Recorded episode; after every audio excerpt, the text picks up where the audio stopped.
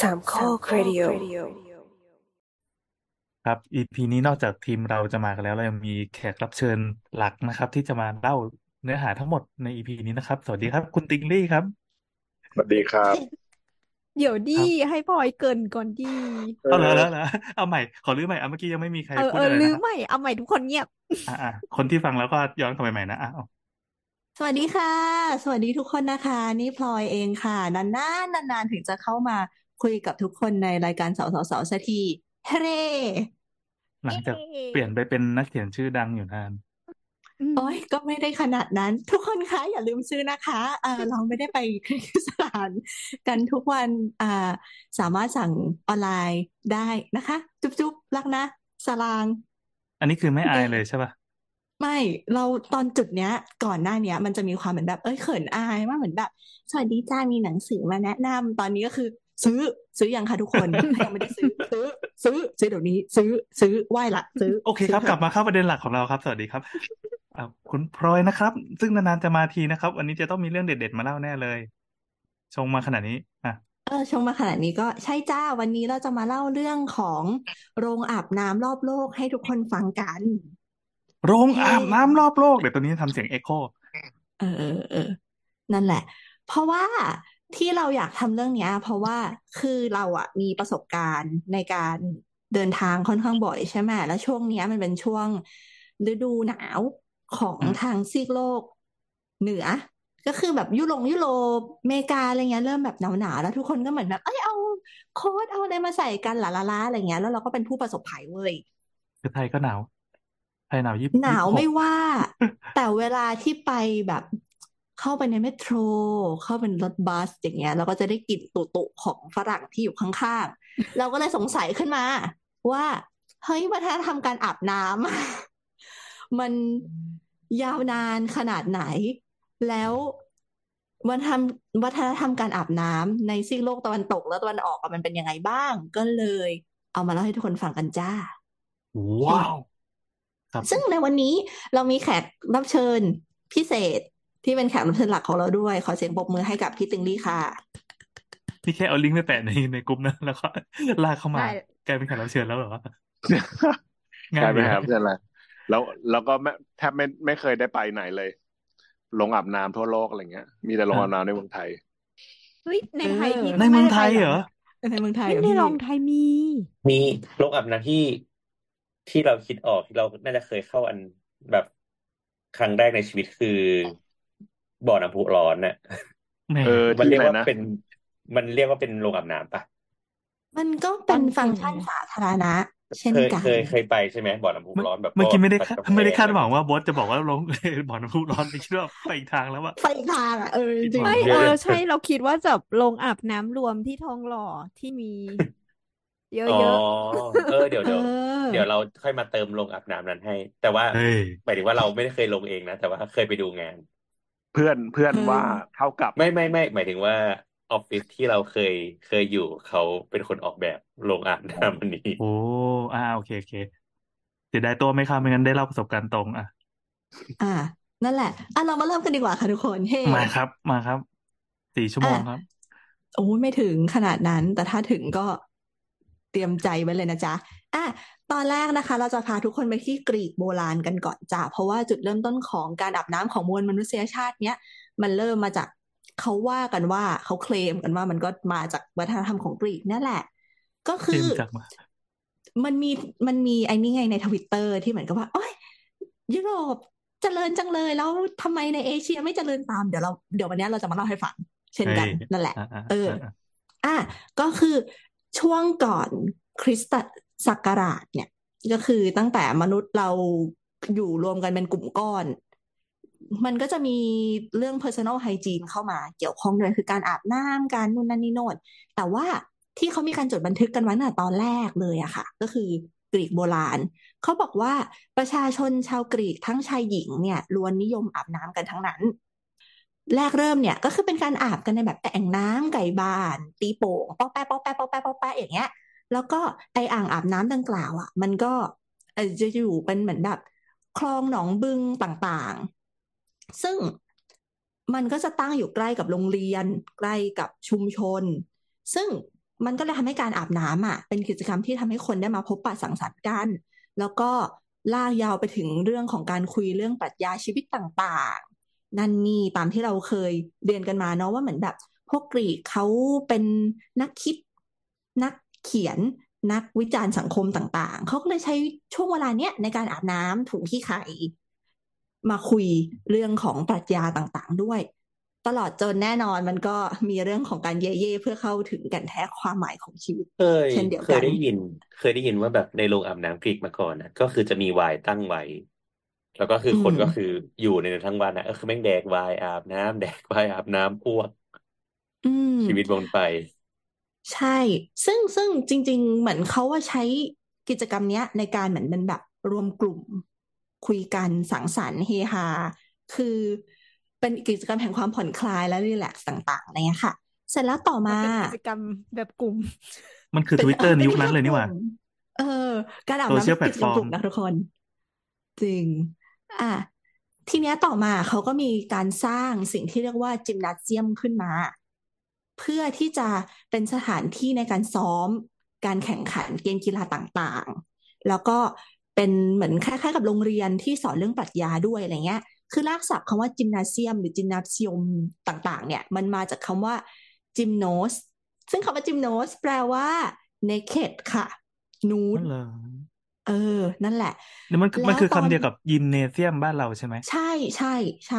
เป็นคำเดียวกันคือเหมือนกับว่ามันเป็นเหมือนแบบโรงซ้อมกีฬาอ๋อ นึกออกปะตอนนั้นก็คือจะมี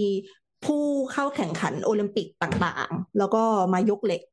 อึดอัดอึดอัดอึดอัดอึดอัดกัน แล้วก็อาบน้ำด้วยกัน ซึ่งตอนนั้นนะคะอ่า ผู้ชายเท่านั้นที่จะมีสิทธิ์ในการเข้ามาใช้พื้นที่ตรงนี้ ก็เท่ากับอืมว่าสถานที่แห่งนี้นั้นเต็มไปด้วยผู้ชายเปลือยกายกล้ามแน่นเหมาะออกกำลังกาย เสริมสร้างความงามของกล้ามเนื้อ แล้วก็มาอาบน้ำร่วมกันนั่นเองอื้อหือ ดิฉันหลีตาได้ไหมคะดิฉันรู้ใช่สึกว่า ฉันเว้นเราเว้นช่วงนี้ไว้ให้คุณน้ำกรีดนั่นแหละ ซึ่งตอนแรกที่เขาเริ่มสร้างอะค่ะ คือมันก็จะเป็นโครงสร้างขนาดใหญ่เนาะมีเสากรีกนั่นนี่ขึ้นมาอะไรเงี้ย แล้วก็เอ่อมีพื้นที่ทั้งส่วน indoor แล้วก็ outdoor ด้วย แล้วไอสถานที่ยิมเนี่ย เขาก็จะชอบสร้างกันอยู่นอกเมือง เพราะว่ามันจะเข้าถึงแหล่งน้ำ สะอาดได้มากกว่า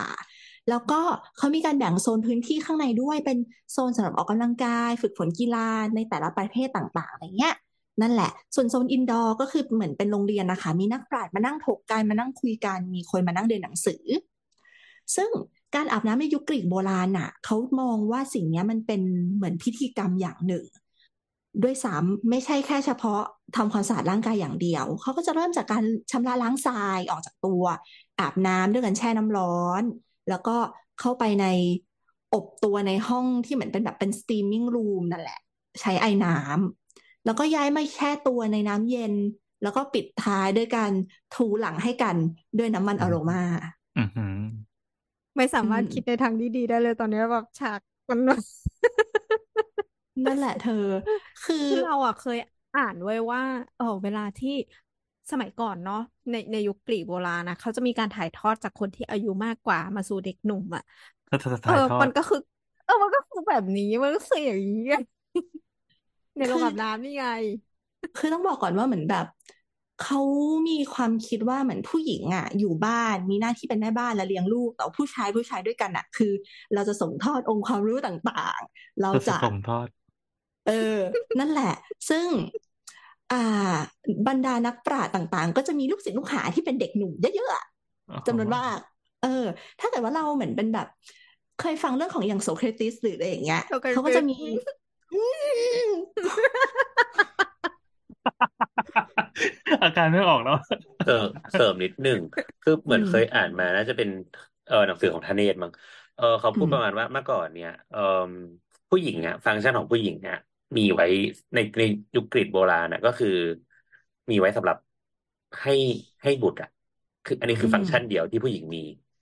ดังนั้นดำรงน่ะเผ่าพันธุ์ความใช่ดังนั้น ความหันษา ความรู้หรืออะไรเงี้ย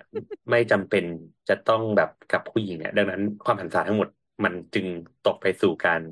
ชายชายอะคิดออกไหมใช่ผู้หญิงก็คือ ใช่ เอาไว้แค่มีบุตรอย่างเดียว ความอืมความงามความ ความรู้กีฬาอะไรอย่างเงี้ยมันอยู่ที่เด็กผู้ชายหมดเลยอืใช่มนั่นแหละ นึกถึงแบบอย่างอย่างอะคิลิสอย่างเงี้ย อืม เออ ที่ก็มีฮิ้วน้องคนนั้นเราจำชื่อเขาไม่ได้อะ ไปลบด้วย นั่นแหละ เออไอ้ยเขินถ้าอะเป็นลบ้าอนงไปบ้าได้นเศร้าจบเศร้า บ้านเราอันก็เป็นนี้เจ้าคืออายุควาสอันนี้คือยุคกรีกใช่ไหมใช่จ้าเอ่อโรมันเป็นอย่างนี้ไหมก็เป็นเหมือนกันโรใช่ไหมมัน อะกำลังจะพูดถึงโรมัน เราข้ามกรีกอย่างไวๆนั่นแหละ ทีนี้ด้วยความที่กรีกอะมันเป็นเหมือนกับว่าเป็นฮับแห่งความรู้อันยิ่งใหญ่ถูกไหมมันก็ถูกส่งต่อ และแพร่กระจายไปยังวัฒนธรรมอื่น ๆ เช่น ชาวอียิปต์โบราณ และชาวโรมันในเวลาต่อมาจ้ะอะเข้าสู่ยุคสมัยของโรมันอันรุ่งเรือง ชาวโรมันมองว่าการอาบน้ำรวมกันเนี่ยนะมันเป็นส่วนสำคัญส่วนหนึ่งในชีวิตประจำวัน คือเขาเปลี่ยนจากการที่ว่าการอาบน้ำเป็นพิธีกรรม ในการชำระร่างกายร่างกายและจิตใจและส่งทอด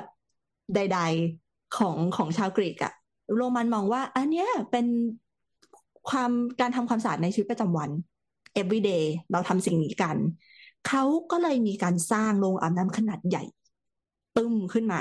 ชื่อว่าเทอร์เม่ค่ะ ซึ่งมีการสร้างสิ่งนี้ทั่วจักรวรรดิโรมันเลยนะ เรียกได้ว่าทหารโรมันอะไปโผล่ที่ไหนโรงอาบน้ำก็จะตามไปที่นั่นด้วยโรงอาบน้ำโรมันอะ อ่า ไปไกลถึงเหมือนแบบเกาะอังกฤษเลยด้วยซ้ำถ้าเกิดว่าใครเคยไปเมืองบาธของอังกฤษ อันนั้นน่ะ ก็คือจะเป็นเทอร์เม่ของโรมันที่ไปสร้างไว้ เพราะว่าตอนนั้นเขาก็ยกพลขึ้นบกลาลาลาแล้วก็อ่าเรามาอาบน้ำที่นี่กันดีกว่า แล้วก็สร้างสิ่งเนี้ย ไว้ให้ให้ทหารโรมันได้อาบน้ำหรือว่าอย่างเดี๋ยวพอดีจะจ้ะคิดเพิ่งคิดออกว่าเวลาเวลาเราไปอ่านแบบพวก ประวัติการสร้างเมืองในอังกฤษหลาย ๆ ที่อะมันมันจะพูดว่าเป็นแบบแบบ new Roman นะอืมหมายหมายถึงว่าในในหนังสือมันจะเขียนว่าเป็นแบบเป็นเมืองใหม่ของโรมันนะก็ก็เลยคิดว่าองค์ความรู้ในเกี่ยวกับระบบการอาบน้ำต่าง ๆ อะ อย่างอย่างเช่นสมมติในอังกฤษมันจะมีไอเขาเรียกอะไรเทอร์ม l ลบาร์เปล่าที่บาร์อืมอืมใช่ไหมใช่จ้ะเออเออเนี่ย อันนี้ก็ถ้าไปอ่านแบบ เวลาไปอ่านในประวัติมันก็จะเขียนว่า แบบเนี่ยกองทัพโรมันมาประตั้งที่นี่อะไรอย่างเงี้ยเหมือนกัน อืม ไม่ไม่เคยไปคือคำว่าบาสมันคือคำเดียวกันเลยปะใช่บาธคือเหมือนแบบบาธอ่างอาบน้ำบาธเลยอะอ๋ออ๋ออ๋ออืม อ่า ทุกคน Google ดูรูปก็ได้ค่ะ มันก็จะเป็นหินหินสร้างไว้คนแล้วคนเราอะก็ไรเดินคนอะบาไรธคำว่าบาธแล้วก็อังกฤษว่าอังกฤษอ่าโอเคเย่กดไปด้วยกันก็ได้ อือีอีมอืม อันเนี้ยก็เป็นหนึ่งในสถานที่ท่องเที่ยวของคนเวลาไปส่วนนี้ของอังกฤษเหมือนกันอะไรเงี้ยเขาก็จะไปดูว่า โอ้ สวัสดีอ่างอาบน้ำเหมือนแบบโรมันบาธหน้าตาเป็นยังไงอืมประมาณนี้ค่ะอันนี้ก็คือบาสก็รูยังมเป็น อืม ก็ยังเป็นส่วนที่ยังคงหลงเหลืออยู่ จากโรมันอันรุ่งเรือง นั่นแหละ อืม ถ้าจำไม่ผิดเหมือนเขาค่ะ เขาเขามีเทือกเขาอะไรอยู่ใกล้ๆแล้วเขาก็เลยเป็นเมืองที่ขึ้นชื่อเรื่องนี้ เพราะว่ามันใกล้แหล่งน้ำที่สะอาดอย่างที่พลอยพูดตอนต้นน่ะเราก็เลยกลายเป็นของขึ้นชื่อเมืองไปเลยว่าโรงอาบน้ำอะน้ำที่เนี่ย เหมาะแก่การอาบเลยเท่าที่เราจำได้ ติงทูเอดูอจริง ๆ อะ ถ้าเคยเราเคยอ่านสักที่เขาบอกว่าอีการขนส่งน้ำอะผ่านเขาเรียกเขาเรียกว่าอะไรวะที่มันเป็นอาร์ชอะ เคอืยมเคยอืเห็มนนะสะพานที่ขเคนยเห็นเคยน้ำเห็อะนเออ มัน มันก็เกี่ยวกับเรื่องประมาณเนี้ยโรงอาบน้ำเพราะว่ามันเหมือนว่าโรงอาบน้ำมันเป็นส่วนหนึ่งของการโชว์ความ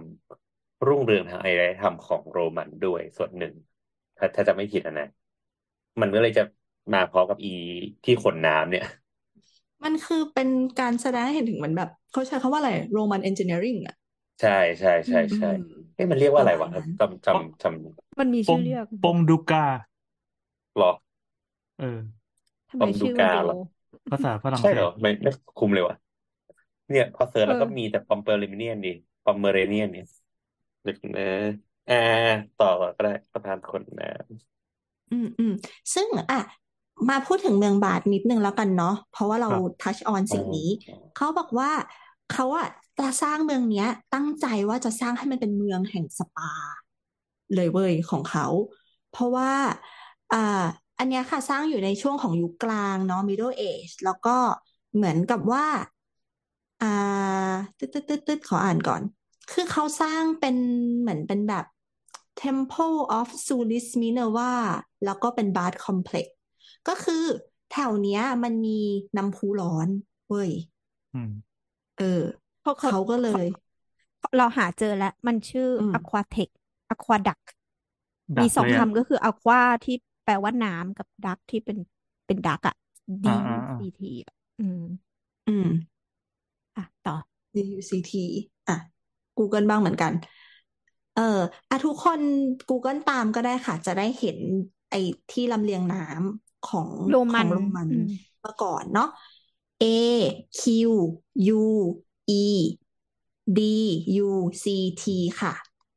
หน้าตาเป็นแบบสะพาน โค้เองอมันเหมือนโค้งสะพานอาร์คเนาะใช่ นั่นแหละ อ่ารูปเขาที่บอกเราว่า เห็น อ่า รูปที่เราเห็นบ่อยๆเนี่ย อยู่ที่อยู่ที่เมืองอะไร อยู่ที่ฝรั่งเศสชื่อม อะ ตัวไม่อยู่ด้วยอ่านไม่ออกปองปงดูดูกา กาด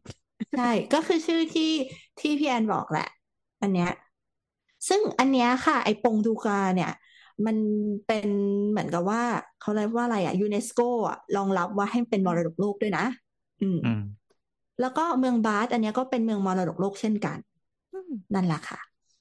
อะทีเนี้ยด้วยความที่คนโรมันอะเขารักการอาบน้ำมากๆ อะ มันเลยทำให้การก่อสร้างโรงอาบน้ำและอะไรเกี่ยวกับน้ำต่างๆ อะ มันพัฒนาขึ้นมาแบบ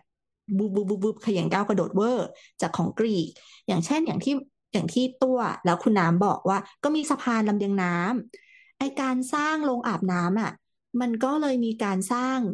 สิ่งอำนวยความสะดวกเพิ่มขึ้นอีกมากมาย ยกตัวอย่างเช่น เข้าไปในโรงอาบน้ำอ๋ออยากอาบน้ำอุ่นจังเลยอะมีบ่อที่มีน้ำพุร้อนเป็นน้ำอุ่นแล้วเรียบร้อย แต่พื้นเย็นน่ะทำไงดี เขาก็เลยคิดว่าเอาอย่างนี้สิจ๊ะ เราก็มาทำพื้นให้มันร้อนไปด้วยกันด้วยเลย ด้วยการทำ underfloor heating system ค่ะ หรือระบบเรียกอุ่นว่าพื้น ใช่เอ๊ะเขาเรียกว่าสิ่งเนี้ยคือ hypoclause H Y P O C A U S T นั่นแหละ ซึ่งสิ่งเนี้ย มันเป็นการเราทำระบบพื้นแบบใหม่ แบบซับ ก็คือเขาจะตั้งเสาหินเตี้ยๆค่ะ ยกพื้นขึ้นมา สมมติว่าห้องเป็นสี่เหลี่ยมใช่ไหมเขาก็จะอืมกำหนดตัวเสาต่อกันอย่างนี้ไปเรื่อยๆเรียงเรียงเรียงเรียงเรียงเรียงกันไว้ เพื่อยกระดับพื้นให้มันสูงขึ้น จากเดิม แล้วเขาก็ปูคอนกรีตทับปรึ้งข้างหน้า แล้วก็ปูกระเบื้องซ้อนไปอีก ชั้นหนึ่ง ซึ่งช่องว่างตรงเนี้ย มันจะจะต่อกับเตาเผาขนาดใหญ่ที่เวลาเขาเผาฟืนเผานู่นเผานั่นเผานี่อะค่ะ อากาศร้อนแล้วควันจากเตาเผาอะมันก็จะไหลเวียนเข้ามา ข้างใต้พื้นเพื่อทำให้พื้นและผนังห้องอะมันร้อน เพราะว่าเขาก็ต้องทำปล่องให้ควันมันออกไปด้วยเนาะนั่นแหละ แล้วห้องพักหรือห้องที่เขาอยากให้มันอุ่นน่ะ มันก็จะเป็นห้องที่ตั้งอยู่ใกล้เตาไฟมากที่สุด แล้วก็เขาปรับระดับความร้อนได้ด้วยจำนวนฟืน สมมติว่าอยากให้ร้อนมากในในในช่วงฤดูหนาวอย่างเงี้ย ก็ใส่ฟืนเข้าไปให้เยอะ เพื่อให้มันร้อนนั่นแหละ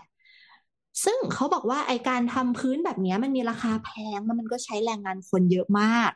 เพราะว่ามันต้องใช้ฟืนใช้จำนวนเชื้อเพลิงอย่างต่อเนื่องตลอดทั้งวัน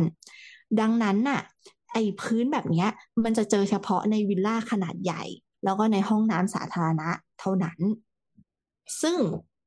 ไอพื้นแบบเนี้ย เราไปเห็นครั้งแรกอะตอนที่เราไปเที่ยวตูนิสตูนิเซีย ที่นั่นน่ะ มีเป็นเหมือนเมืองเก่า เขาเรียกว่าเมืองคาเทจซึ่งก่อนนั้นน่ะ เคยตกอยู่ในภายใต้การดูแลของจักรวรรดิโรมันมาก่อน แล้วเมืองทั้งเมืองเนี่ยเขาก็ทำแบบนี้เลย เราจะเห็นว่ามันจะเป็นพื้น แล้วก็จะมีเสาเสาตั้งตั้งตั้งมีเสาโรมัน มีการแบ่งห้องหับต่างๆ นานา มีแบ่งว่าเหมือนแบบ อันนี้เป็นฝั่งผู้ชายจ้ามีห้องสำหรับผลิตไวน์ด้วย อย่างอย่างงงที่ฟังก์ชันมันงงนิดนึงแต่ก็โอเค เออ คือทุกคนเขาไปใช้ชีวิตในนั้นน่ะ อย่างจริงจัง เหมือนแบบเขามีห้องที่เหมือนกับว่า ติดป้ายแบบว่า อันเนี้ยมีโม่หินสำหรับแบบทำแป้งๆเหมือนทำอาหาร แล้วก็มีห้องที่อันเนี้ยเป็นเครื่องผลิตไวน์ก็คือเอาแบบองุ่นใส่เข้าไปแล้วก็เหยียบเหยียบเหยียบเหยียบเหยียบเหยียบแล้วก็มีแบบช่องให้เหมือนกับว่าน้ำองุ่นไหลออกมา แล้วน้ำองุ่นก็จะเอาไปเก็บในอีกห้องนึงที่เอาไว้บ่มไวน์อะไรเงี้ย เออ จริงจังมากเวอร์ ก็เลยรู้สึกว่ามันเป็นเหมือนแบบคอมเพล็กซ์ขนาดใหญ่อะถัดเอไปอเราอีกกำลังจะบอกเลยอืมว่ามันมันเหมือนมันเหมือนโรงเอนเตอร์เทนเมนต์ที่แบบว่า เออ เหมือนห้างเนาะแต่ทุกคนแก้ผ้าแล้วก็แบบทุกคนอาบมันน้คือคนำแก้ทุกคผ้านเออไปกิน เออ มันต้องแก้ผ้าปะเออไม่เฮ้ยเคยแต่แต่แต่สิ่ง อะสิ่งหนึ่งที่ฟังมาตั้งแต่ต้นคือรู้สึกว่า สมัยก่อนเขาก็ไม่ได้คิดว่าการแก้ผ้ามันประหลาดตรงไหนบ้างไม่เคยเคยไปกินอาหารฮัลโหลฮัลโหลได้ยินไหมได้ยินได้ยินได้จ้ายินเคยไปกินอาหารสักจานหนึ่งแหละของแบบแถวแถวเมดิเตอร์เรเนียนแหละมันเป็นเหมือนสตูอะที่แบบว่าเหมือนเอาแบบอะไรไปต้ม พวกผักพวกเนื้อไปต้มอะไรเงี้ยเขาบอกว่าแบบว่าเหมือนแบบ แล้วแล้วเราก็สงสัยว่ามันจานนี้มันคืออะไรเขาก็พูดประมาณว่าเนี่ย มันมาจากอดีตนะ แบบว่าเหมือนแบบ ตอนสมมุติว่าวันนี้จะไปว่าจะไปโรงอาบน้ำใช่ไหมเขาก็หั่นผักหั่นอะไรใส่เป็นแบบเหมือนจาเอาไว้อะใส่เหมือนแบบ ใส่เหมือนแบบโหลเอาไว้อะเป็นโหลดินเผาใช่ไหมแล้วก็ใส่น้ำใส่เครื่องปรุงอะไรอย่างเงี้ยแล้วใช่ไหมแล้วมันจะมีบอกไอ้ที่ที่พลอยเล่าเรื่องแบบว่า ไอ้ที่เขาจะต้องเผาเผาฟืนเพื่อจะไป เพื่อจะไปทำให้พื้นอุ่นอะแล้วพอถึงอืมโรงอาบน้ำอะเขาก็เอาไอ้ไอ้โถอันเนี้ยที่ใส่พวกเครื่องปรุงใส่พวกอะไรเงี้ย แล้วก็ปิดโถแล้วก็ไปไว้ในเตานั้นอะเพื่อจะให้มันเหมือนแบบเข้าไปอยู่ในเตาอบ แล้วตัวเองก็ไปอาบน้ำไปทำอะไรไปสังคมอะไรให้เสร็จ แล้วพอแบบเย็นมาปุ๊บใช่ไหมก็ไปเอาโถเนี่ยกลับบ้านแล้วก็กลับไปก็จะกินสตูเลย นุ่มเละอะไรเงี้ยประมาณเนี้ย แต่จำไม่ได้ว่าอาหารมันชื่อว่าอะไรเนี่ยแต่ว่าเป็นอาหารเทือกๆนั่นแหละแถวๆเมดิเตอร์เรเนียนอะไรเงี้ยเอออืเขามเล่าให้ฟังอะไรเงี้ย มันก็เอเป็นเหมือนแบบอเขาไปทั้งวันอะเหมือนเอาเอาของไป ไปไปฝากอบด้วยไปไปต้มด้วยไปตุ๋นด้วยอะไรเงี้ย แล้วเย็นก็กลับไปกินข้าวดินเนอร์ที่บ้านเลยประมาณเนี้ยเออจำจำชื่อเมนูไม่ได้อะก็คือเหมือนมาลักใช้ไฟอย่างนี้ปะไม่เหมือนแบบใครๆก็ทำกันมาแบบฉันมาจากบ้านวันนี้ฉันเตรียมหม้อนี้มาแล้วเนี่ยไปอบอะไรเฮ้ยเงี้ยแล้วนี่จะมันกลัคืบอบ้าการนด้วยหเอาม้อรถเนี้ยไฟฟ้าไปจอดแล้วก็เสียบปลั๊กชาร์จฟรี ประเอมาณออย่างนั้นอะแต่จำชื่อเมนูไม่ได้อะไรเงี้ยเดี๋ยวเดี๋ยวเดี๋ยวเดี๋ยวลองไปเสิร์ชหาให้ลองลองอ่าพูดขไปอบก่อนคุณค่ะ ได้ได้ได้นั่นแหละ ซึ่งที่เราเดินในคายเทชมันใหญ่มาก แล้วก็เขาบอกอันนี้คือโรงอาบน้ำถัดไปเป็นวิลล่าคนรวย แล้วก็หมู่บ้านคนจนก็จะอยู่ห่างออกไปแถวๆนั้นก็มีเหมือนเป็นแบบโรมันเธียเตอร์อะโรงมหรสพอย่างยิ่งใหญ่ มีเหมือนกับว่าเขาทำลานข้างล่าง เป็นเวที แล้วก็เอาหินมาเรียงกันเป็นขั้นๆ เป็นขั้นบันได เอาไว้ให้เหมือนแบบคนมานั่งดู เออ นั่นแหละ ก็คืออย่างอย่างที่คุณน้ำบอกเลยค่ะ เรารู้สึกว่าสิ่งนี้เหมือนห้างสรรพสินค้าในสมัยก่อนอะที่ทุกคนจะแบบแบบสวัสดีจ้าวันนี้ว่างจังเลยงั้นเรามาอาบน้ำกันดีกว่า แล้วก็อะแวะไปดูแบบ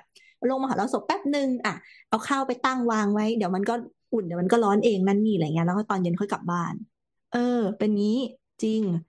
นั่นแหละ แล้วทีเนี้ยค่ะ เมื่อจักรวรรดิโรมันอันรุ่งเรืองมันล่มสลายใช่ไหมการทำพื้นแบบเนี้ย มันก็เลยล้มหายตายจาก ไปจากฝั่งยุโรป เหลือไว้แค่ในยุโรปในในโรมันตะวันออกกับเกาะอังกฤษเท่านั้น โรมันตะวันออกก็คืออาณาจักรไบแซนไทน์ในเวลาต่อมา นั่นแหละ แต่ว่าเขาแต่เปลี่ยนจากการค่ะอะให้พูดพูดก่อนก็ได้พอดีเรามีอีกประเทศหนึ่งที่เราก็เคยเจออ่าโอเคอะอืมของพอมาโรมันตะวันออกแล้วก็อังกฤษใช่ไหมเขาก็เลยเปลี่ยนจากการใช้คอนกรีตกับปูกระเบื้องอะ มาเป็นแผ่นหินแกรนิตแทน นั่นแหละ อะคุณน้ำค่ะความร้อนดีกว่า คือเราอะเคยเคยเห็นในหนังแล้วก็ในการ์ตูหลายเรื่องอย่าง มีเรื่องหนึ่งเก่ามากเลย บอกชื่อไปปุ๊บทุกคนจะต้องแบบรู้สึกแน่เลยว่าเก่า เรื่องตะวันรักที่ปลายฟ้าค่ะ ก็คือนางเอกอะเขาย้อนอดีตไปใช่ไหมมันคือยุคยุคที่คือเขาอะย้อนกลับไปที่ตุรกีเว้ยซึ่งมันคือยุคที่แบบ ยุคที่ยังใช้โรงอาบน้ำอยู่อะ มันถูกยึดครองด้วยกลุ่มคนโรมันใช่ไหม แล้วนางเอกอะก็ไปโผล่ที่บ่อน้ำอะ ก็คือมันก็คือบ่ออาบน้ำอันนี้แหละ เออ คือเหมือนเชื่อมกันทางน้ำบ่อน้ำตอนเนี้ยที่ตุรกีอะ มันก็ยังมีวัฒนธรรมการอาบน้ำด้วยโรงด้วยโรงอาบน้ำอยู่นะ แล้วเขาก็ยังมี entertain อะไรอย่างนี้อยู่ก็แบบเข้าไปนอนคว่ำแล้วก็ให้ชายชะกันมานวดนวดนวดนวดให้อะไรอย่างเงี้ยอ่าจริง ซึ่งเดี๋ยวเราจะเล่าต่อไปใจเย็นใจเย็นเออเก็บไว้ก่อนเก็บไว้ก่อนๆแล้วก็มันมีโบราณสถานอะคือหลาย ๆ ที่ถ้าคุณไปเห็นลักษณะสิ่งที่มันหลงเหลือไว้ เช่น มีการก่ออิฐเป็นรูปสี่เหลี่ยมจัตุรัสผืนผ้าอะไรประมาณเนี้ย แล้วก็มีเสาที่ขึ้นมาทีๆเยอะๆอะมันคือเสาที่เอาไว้รองรับพื้นที่พลอยบอกบอกว่ามันเปลี่ยนเป็นแกรนิตมันเปลี่ยนเป็นอย่างอื่นอะนั่นแหละมันคือเสาที่ตัวรองรับนี้ แล้วตรงนั้นทั้งหมดนะคะ มันก็ก็เคยเป็นที่เก็บความร้อนเพื่อที่ทำให้ด้านบนอะเหมือนหม้อต้มอะเอออืมอืมอืมอืมถ้าจำสุไม่กี้ผิหดม้อรนะวมนั่นเองพิษเออ ถ้าจำไม่ผิดนะ เหมือนโคลอสเซียมที่อิตาลีอะค่ะ ไอไอคือวงกลมอันนั้นนะก็คือมีเขาเห็นเขาไปเห็นพื้นอันนี้มา แต่ว่ามันไม่เหลือแล้ว เขาก็เลยมีความคิดว่า จริง ๆ แล้วโคลอสเซียมอะนอกจากที่จะมีการแสดงประลองสัตว์แล้วอะหรือว่าประลองทาสแล้วอะมีโรงอาบน้ำอยู่ในนั้นด้วยแม่งคือเอ่อสถาปัตยกรรมที่สร้างมาเพื่อรองรับ entertainment แบบขั้นสุดยอดเลยนะ ซึ่งมึงมีโรงอาบน้ำที่ใหญ่มากๆ มีเอ่อ stadium ที่รองรับคนได้เยอะมากๆอะไรอย่างนี้อืมนั่นแหละอืมไปที่ต่อไปเลย ความโรมันนะครับ อะ ทีเนี้ยค่ะ พอเราขอพอสฝั่งไบแซนไทน์และฝั่งโลกตะวันออกไว้ก่อน เรากลับมาดูในยุโรป พอหลังจากโรมันล่มสลายไปแล้วใช่ไหม คริสตจักรก็แผ่ไพศาลนักบวชยุคแรกอะเขาเซโนกับการอาบน้ำเว้ยเขาบอกว่าการอาบน้ำเปลือยกายต่อหน้ากันอะของชายหญิงอะ มันเป็นการกระทำนอกรีดโอ้ก็ไม่ได้ เอามันไปน่าเกลียดย่างไฟ เกลียดยุคนี้มันของโลกจะมากเลย เออเราต้องแก้ไม่ผ้าได้ใส่กันชายชายต้องแก้ผ้าด้วยกัน ไม่ได้ทุกอย่างเป็นบาปหมดเลย เอามันไปเผามันเป็นแหม่มด ทีเนี้ยต่อมา มันก็เกิดแบบพวกโรคระบาดต่าง ๆ นานาขึ้นในยุโรปมากมาย เพราะว่าทุกคนสกปรกคริสตจักรก็เลยเปลี่ยนใจว่าเฮ้ยจริง ๆอะการอาบน้ำมันดีนะเว้ยมันเกี่ยวกับเรื่องสุขอนามัยมันก็ไม่ได้เป็นบาปขนาดนั้น เขาก็เลยมีการสร้างโรงอาบน้ำสาธารณะขึ้นมาค่ะ แยกสองเพศ แต่ว่าโรงอาบน้ำดังกล่าว มันอยู่ใกล้กับอารามวิหารต่างๆ แล้วก็เป็นพวกสถานที่แสวงบุญ ก็คือมาหาฉันสิจ้าแล้วเธอจะได้ holy water ไปเพราะเธอสะอาดแล้วฮ่า Holy นั่น Water แหละเออการอาบน้ำในโรงอาบน้ำสาธารณะในยุคนั้นน่ะ มันก็เลยกลายเป็นเมืองเรื่องของเรื่องปกติของเมืองใหญ่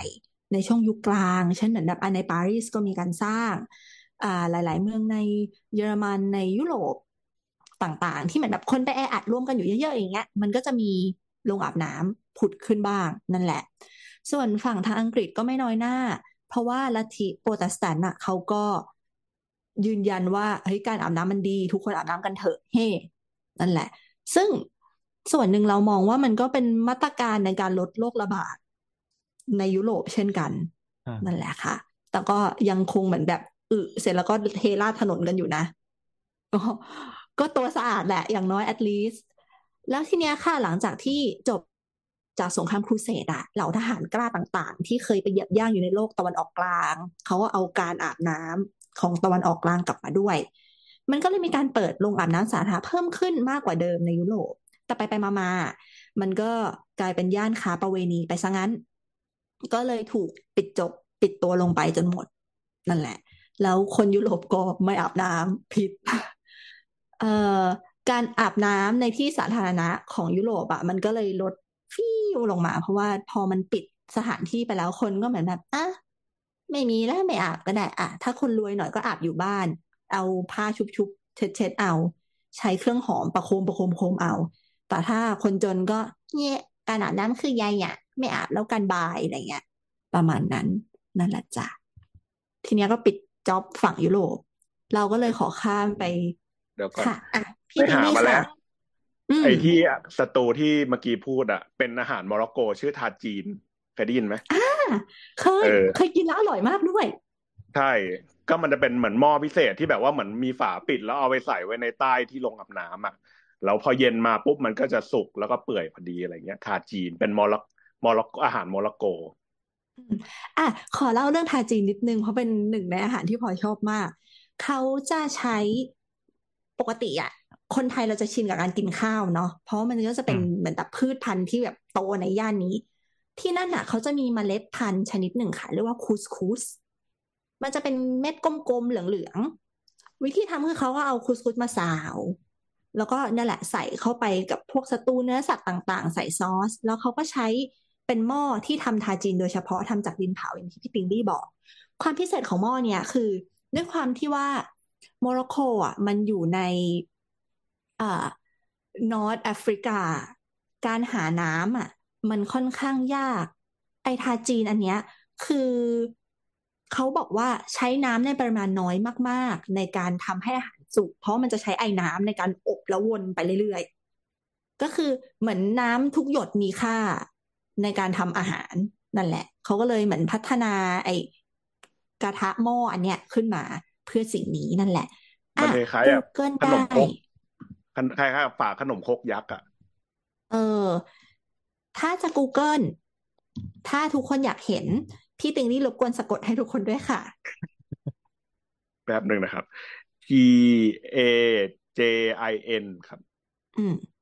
นั่นแหละ หน้าตาเป็นก้อนใช่ๆอือฮึ T A J I N Moroccan อะ เดี๋ยวนะทำไมมันขึ้นมาเป็นเครื่องปรุง เป็นนี่ซอสปรุงรสที่เม็กซิกัน ไม่สิเออ T A G I N E ของพลอยเติม E ด้วย แล้วก็เออจะมีขาย แล้วก็ใส่คำว่า pot ไปด้วยก็ได้ค่ะ แล้วก็ใส่คำว่า Moroccan ไปด้วย แล้วก็จะเห็นดีนะเนี่ยหน้าตาแบบนี้เพราะเขาใส่เนื้อสัตว์ไปด้วยนี่ ใช่ใช่อืมเขาใส่เนื้อสัตว์เขาใส่ทุกอย่างเลยอร่อยมาก แล้วก็ปิดฝาเนี่ย แล้วก็เอาเข้าไปไว้ในเตาไฟที่เขาไว้ไอเนี่ย ที่เขาไว้แบบเหมือนแบบเบอร์ไอให้ความร้อนกับโรงอาบน้ำเนี่ย ประมาณเนี้ยอืมรักใช้นั่นแหไฟละเออ โอ้ นี่ อะ น่ารักเหมือนใช่ฝาขนใช่มครกยัเหกมือนษ์ฝาหนมโคกปิดแต่จานมันจะใหญ่มากเลยนะ เขาใช้เหมือนแบบ เป็นเนื้อไก่ก็ได้ เนื้อ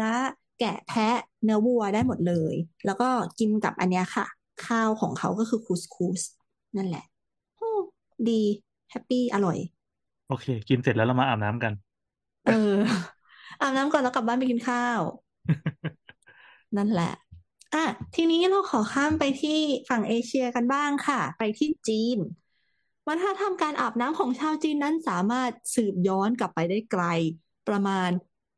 1,600ปีก่อนคริสตกาลเลยทีเดียว คนจีนอาบน้ำกันมาอย่างเนิ่นนาน เพราะว่าเขามีการขุดค้นพบกระดูกเหมือนเป็นเหมือนแบบจารึกในกระดูกอะมีกระดูกแล้วเขาก็แบบปอกปอกปอก ปอกปอกปอกเป็นจารึกเอาไว้ ในสมัยราชวงศ์ซาง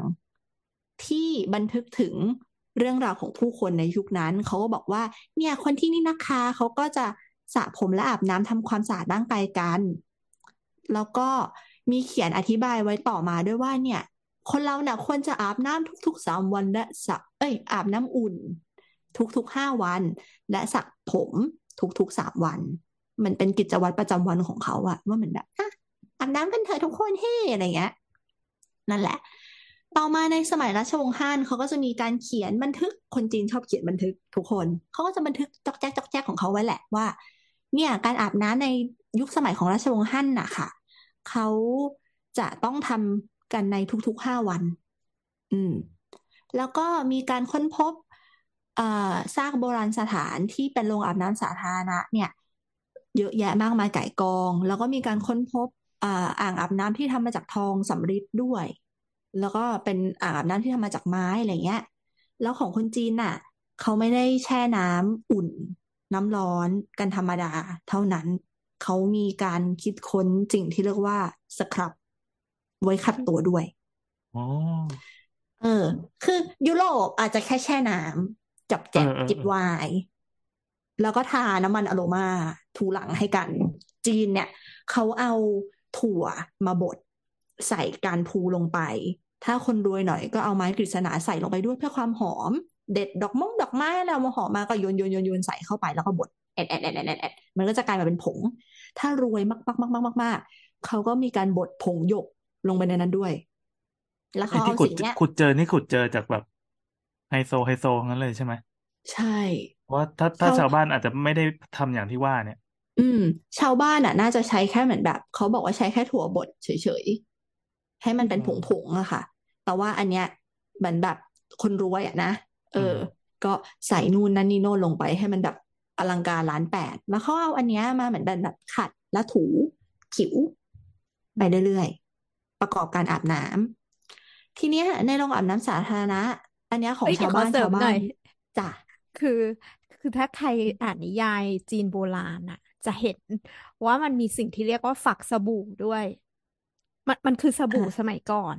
คืออย่างการสครับหรือการอะไรพวกเนี้ย มันไม่ได้มีการให้ฟอง คือมันให้กลิ่นเฉยๆอันเนี้ยฝักสบู่อะค่ะ มันเป็นพืชชนิดหนึ่งที่ที่คล้ายๆฝักฝักสะตออะไรที่แบบอ้วนๆหน่อยอะไรเงี้ย สีดำอะค่ะ เขาจะเอามาทุบเอาเปลือกดำออก แล้วมันจะได้เป็นตัวฝักขาวๆแล้วเขาก็จะแช่น้ำแล้วก็บีบๆเอ่อน้ำที่ได้มาเนี่ย มันจะเป็นลักษณะเหมือนสบู่เหลวเลย คือลื่นๆแล้วก็มีฟอง เขาใช้สิ่งนี้สระผมแล้วก็อาบน้ำตัวด้วย แล้วมันก็มีกลิ่น เดี๋ยวพอดีเมื่อกี้คิดคิดชื่อ ชื่อที่มันเป็นชื่อทางการไม่ได้ มันชื่อ Chinese Honey อะไรเนี่ย โลคัสเหรอ โลคัสมันชื่อต้นตั๊กแตนพึ่งจีนนี่แหละ มันมันมันเป็นสิ่งที่ เออ เขาใช้เป็นสมุนไพรในการอาบน้ำด้วย เหมือนบ้านเราก็มีการใช้มะขามใช้อะไรพวกนี้ขัดตัว อืมโอเคเราใช้มะขามเราใช้ขมิ้นเนาะใช่ในการใช่ขัด เราใช้กิ่งข่อยมาทุบๆ แล้วก็แปรงฟัน อืม นั่นแหละต่อเลยจีนต่อก็เลยใช้ใช้ต้นอะไรนะน้ำผึ้งตะกแตน ใช่ตั๊กแตนน้ำผึ้งจีน โอเค เออเฮ้ยชื่อต้นน่ารักมากเลยอะ อือะมนั่นแหแต่ละเขาค่ะเรียกฝักสบู่ เออ ฝักสบู่แล้วกัน ดูแบบตรงตัวมากเลยอะ ฝักสบู่อืมนั่นแหละอะทีเนี้ยค่ะโรงอาบน้ำสาธารณะสำหรับคนธรรมดา มันก็ได้รับความนิยมเหมือนกัน ไม่ใช่แค่เฉพาะแบบอุ้ยคนรวยที่อยู่ในอ่างอาบน้ำทองสำริดอะไรเงี้ยไม่ใช่อืมคนธรรมอืมดาเขาก็อาบน้ำกันเช่นกัน ซึ่งเขาบอกว่าตามบันทึกนะคะโรงอาบน้ำน่ะ มีความนิได้รับความนิยมเป็นอย่างมาก แล้วก็มีบริการเสริมมากมาย มีการนวด ทำเล็บทำความสะอาดหู แล้วก็มีอาหารและเครื่องดื่มขายด้วย นั่นแหละ แล้วก็ในช่วงมาโคโปโล พ่อค้าจากเวนิส เดินทางตอกแตกตอกแตกตอกแตกผ่านเส้นทางสายไหม มาเรื่อยๆจนกระทั่งมาถึงเมืองจีนในช่วงปี คริสตศักราช 1271 ถึง 1295 เขาก็มีการเขียนบันทึกไว้เช่นกันในบันทึกการเดินทางของมาโคโปโลว่า เฮ้ย ไอโรงอาบน้ำของจีนน่ะ มันไม่เหมือนในยุโรปอย่างที่เขาเคยเห็น ในยุโรปอะเขาใช้ฟืนใช้ถ่าน ในการทำความร้อนใช่ไหมแต่ว่าของจีนน่ะเขาใช้ถ่านหินค่ะ ในการทำความร้อน ซึ่งโมโคโปโลก็เขียนว่าในขณะนั้นน่ะเอ่อถ่านหินในจีนน่ะมันมีเยอะมากๆ คนจีนในทุกๆชนชั้น ก็เลยไปอาบน้ำบ่อยๆ ทั้งในห้องอาบน้ำสาธารณะ แล้วก็ ทั้งในบ้านของตัวเองเช่นกัน นั่นแหละด้วยความที่มันเหลือกินเหลือใช้เหลือเยอะเกินไปก็เลยเนี่ยอ้ามาต้มน้ำกันเถอะทุกคนอะอาบน้ำกันเถอะทุกคนอาบน้ำแล้วก็มีแม่น้ำเยอะแยะอะอาบกันให้หมดทั้งประเทศเลยเฮ้รู้สึกชาวยุโรปบ้านนอกไปเลยเออนั่นแหละ ทีเนี้ยเราก็มาถึงญี่ปุ่นกันบ้าง ข้ามมาที่เกาะญี่ปุ่นค่ะ เราก็มั่นใจว่าคนไทยเราต่างคุ้นเคยกับวัฒนธรรมการอาบน้ำของญี่ปุ่นกันมาไม่มากก็น้อย จากสื่อต่างใช่ อืม นั่นแหละ รวมถึงคนที่เพิ่งไปญี่ปุ่นมาด้วยๆอ่า มาแล้วครับ เออ มาแล้วแขกครัรับบมาเชิญแล้วเราคหรัลับบยังวะเออ ยังไม่หลับ แต่ อะก่อนที่ไปสู่แขกรับเชิญเราขอเล่าเรื่องการอาบน้ำของคนญี่ปุ่นก่อน ตอนแรกค่ะ การอาบน้ำของคนญี่ปุ่นน่ะ มันคือเป็นพิธีกรรมการชำระล้างด้วยน้ำที่เรียกว่านิโซกิ ซึ่งย้อนกลับไปในสมัยที่พระพุทธศาสนาเข้ามาเผยแผ่ในญี่ปุ่นเมื่อการก่อน พระในสมัยโน้นน่ะเขาเน้นการฝึกตัวและฝึกตน ถูกไหมเขาก็เลยฝึกโดยการแช่ตัวในน้ำร้อนเพื่อฝึกจิตใจ แล้วก็มีหลักฐานบันทึกเอาไว้เยอะแยะมากมายเลยว่าพระเนี่ยแหละ มีส่วนสำคัญในการสร้างสิ่งที่เรียกว่า Japanese Bath House หรือเรียกกันว่าเซนโตหรือเซนโตอะ แต่คนไทยเราจะคุ้นกับคำว่าออนเซ็นใช่ไหมแบบอืมอะไปไหนไปแช่ออนเซ็นออนเซ็นออนเซ็นออนเซ็นแล้วแล้วไอ้คำว่าโรงอาบน้ำสาธารณะเนี่ยมันไม่ใช่คำว่าออนเซ็นหรอกเหรอก็บอกเลยว่าไม่ใช่ค่ะ คืองี้คำว่าออนเซ็นน่ะ เขาจะต้องใช้น้ำพุใช้น้ำจากน้ำพุร้อนธรรมชาติ เท่านั้น ถ้าเกิดว่าโรงอาบน้ำไหน ไม่มีน้ำพุร้อนจากธรรมชาติ เขาจะไม่สามารถใช้คำว่าออนเซ็นได้ คืออย่างน้อยอะ ต้องมีเหมือนแบบอย่างน้อยหนึ่งบ่อหนึ่งอ่าง ที่เป็นเหมือนแบบน้ำพุร้อนธรรมชาติจ้าจากตึ๊ดตึ๊ดตึ๊ดตึ๊ดนั่นนี่อะไรเงี้ย ถึงจะเคลมตัวเองได้ว่าสถานที่แห่งนี้คือออนเซ็นยกเว้นถ้าเกิดว่าคุณผู้ฟังไปที่แถบคันไซเขาจะเรียกทุกอย่างว่าออนเซ็นไปหมดเลย แล้วก็จะมีเขียนป้ายแบบเล็ก ๆ เอาไว้แยกอะค่ะ ว่าแบบว่าที่เนี่ยมีน้ำพุร้อนธรรมชาตินะจ๊ะแต่ถ้าเกิดไม่มียังไงก็เรียกออนเซ็นอยู่ดี คืออาจจะเพราะว่าส่วนใหญ่แล้วอะค่ะ พื้นที่ตรงนี้มันมีน้ำพุร้อนเยอะมากในทุกๆเมือง ถึงขนาดที่ว่ามันมีเมืองหนึ่งที่เราชอบมาก ชื่อว่าคิโนซากิออนเซ็นมันเป็นเมืองแห่งออนเซ็นที่จะมี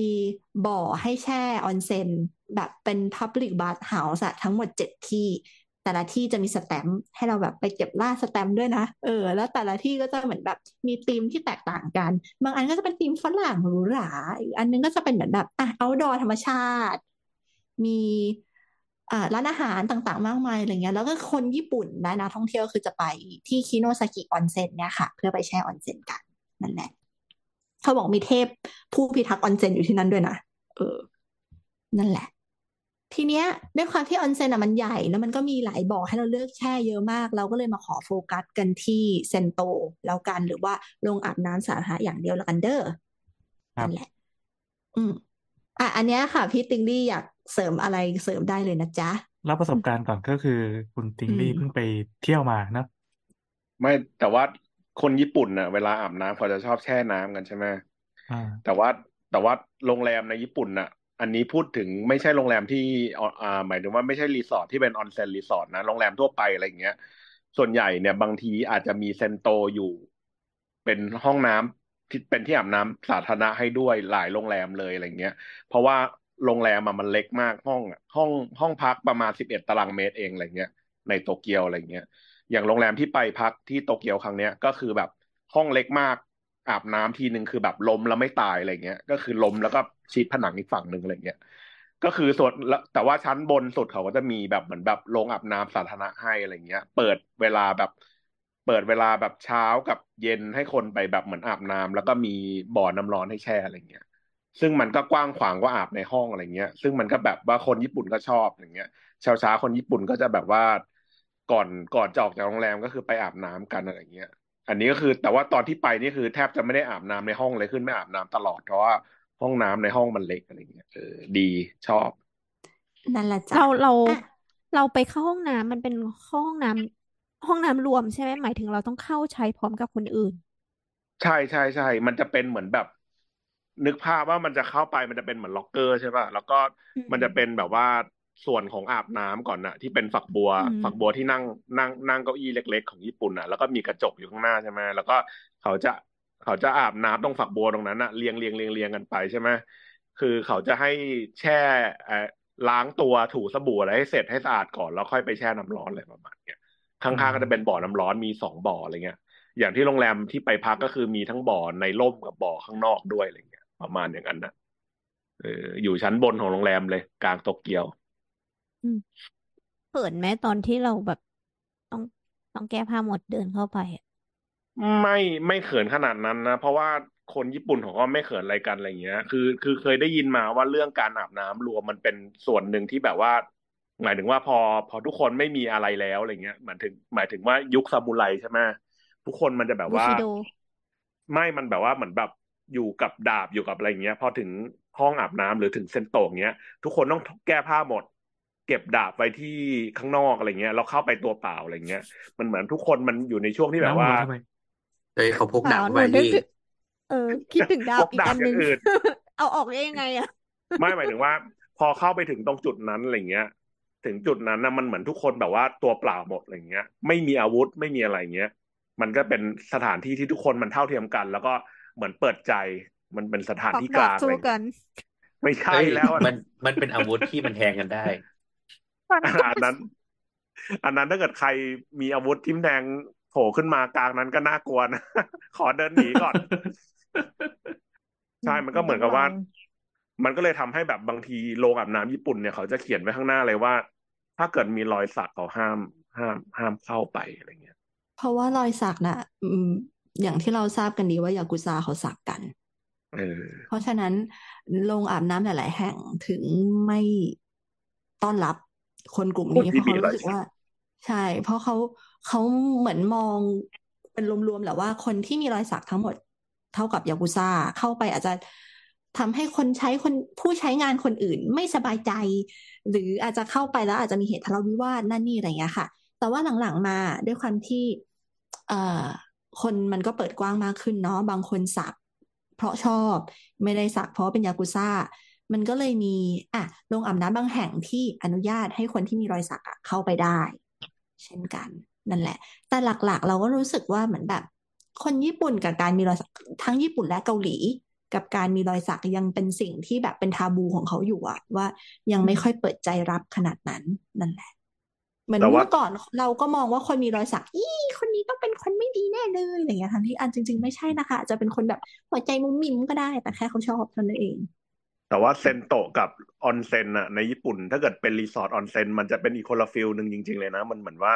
รีสอร์ทออนเซ็นทุกคนจะไปพักผ่อนแบบ อ่างอาบน้ำมันจะแฟนตาซีหน่อย มีแบบกลางแจ้ง มีแบบเป็นน้ำพุน้ำอะไรเงี้ย มีเยอะแยะมากมายอะไรเงี้ย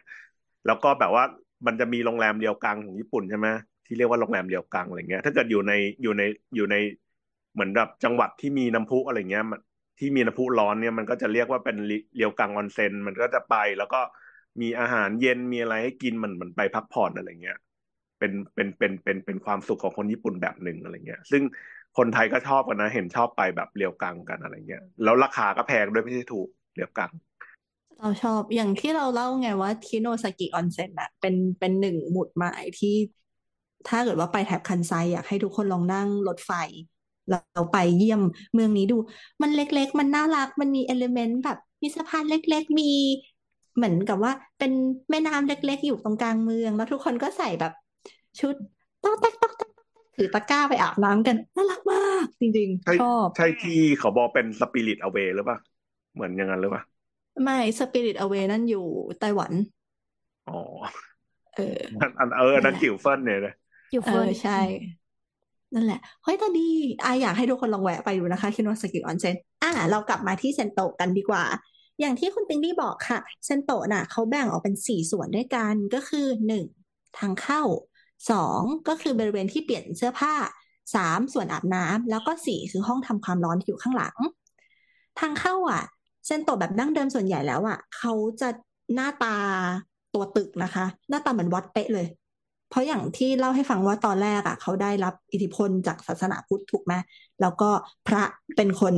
นั่งแช่น้ำเพราะฉะนั้นตึกอะมันก็จะเป็นแบบตึกเก่าๆหน้าตาเหมือนวัด เราอาจจะเดินผ่านไปก็ได้โดยที่เราไม่รู้ว่าที่เนี่ยคือเซนโตแต่ มันจะมีม่าน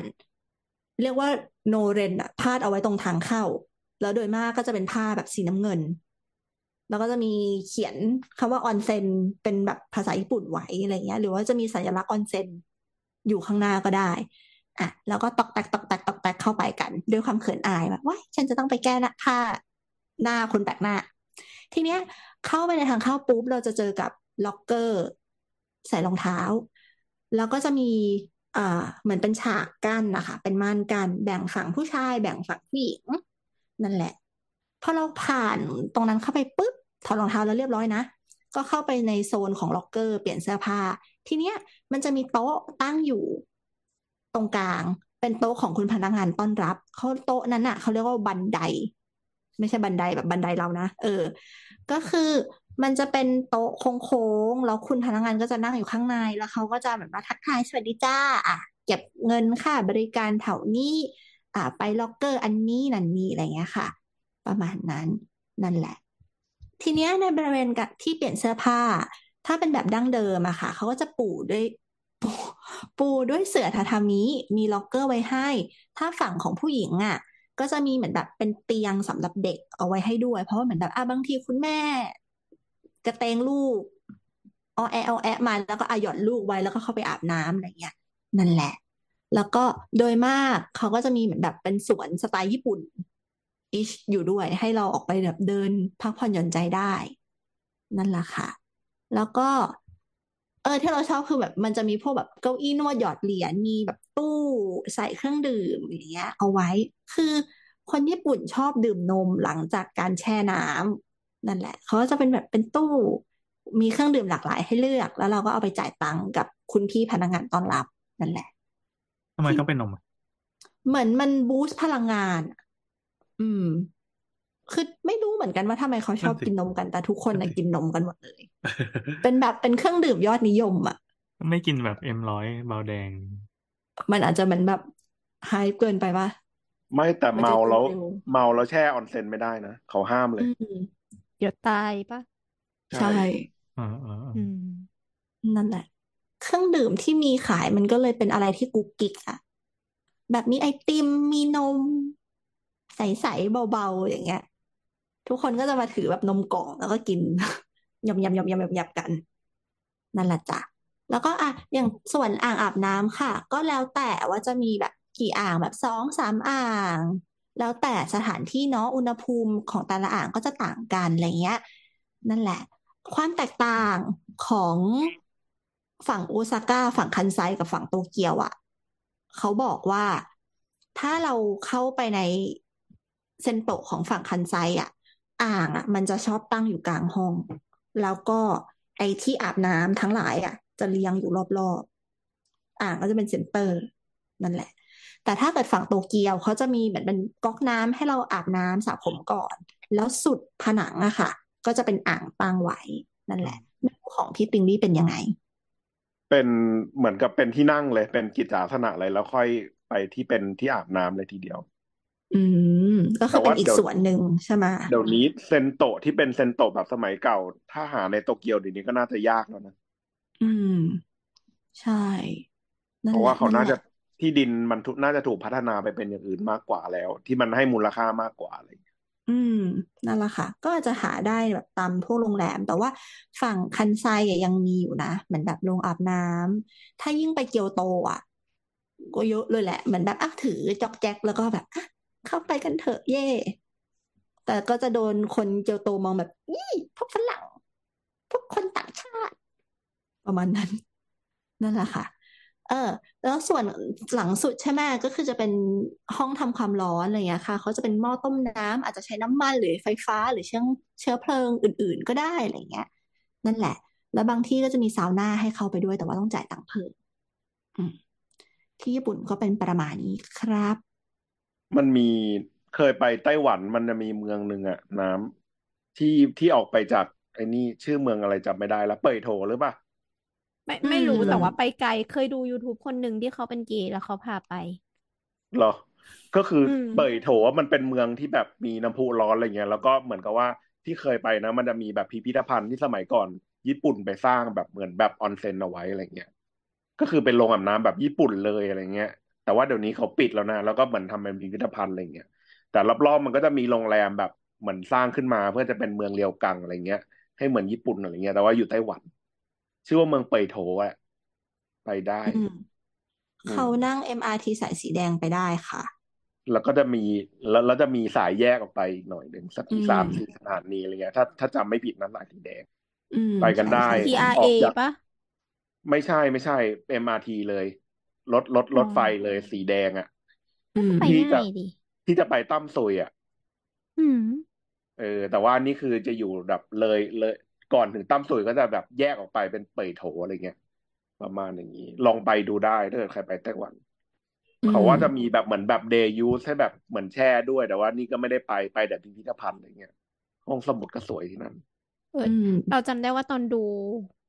ดู YouTube ที่เขาพาไปเที่ยวก็คือ เขาเขาเก็บเงินค่าค่าเช่าค่าขนหนูอะ คือแพอืงมมากมันคือรายได้ของเขา อ๋อ ก็เตรียมไปเองได้ไหม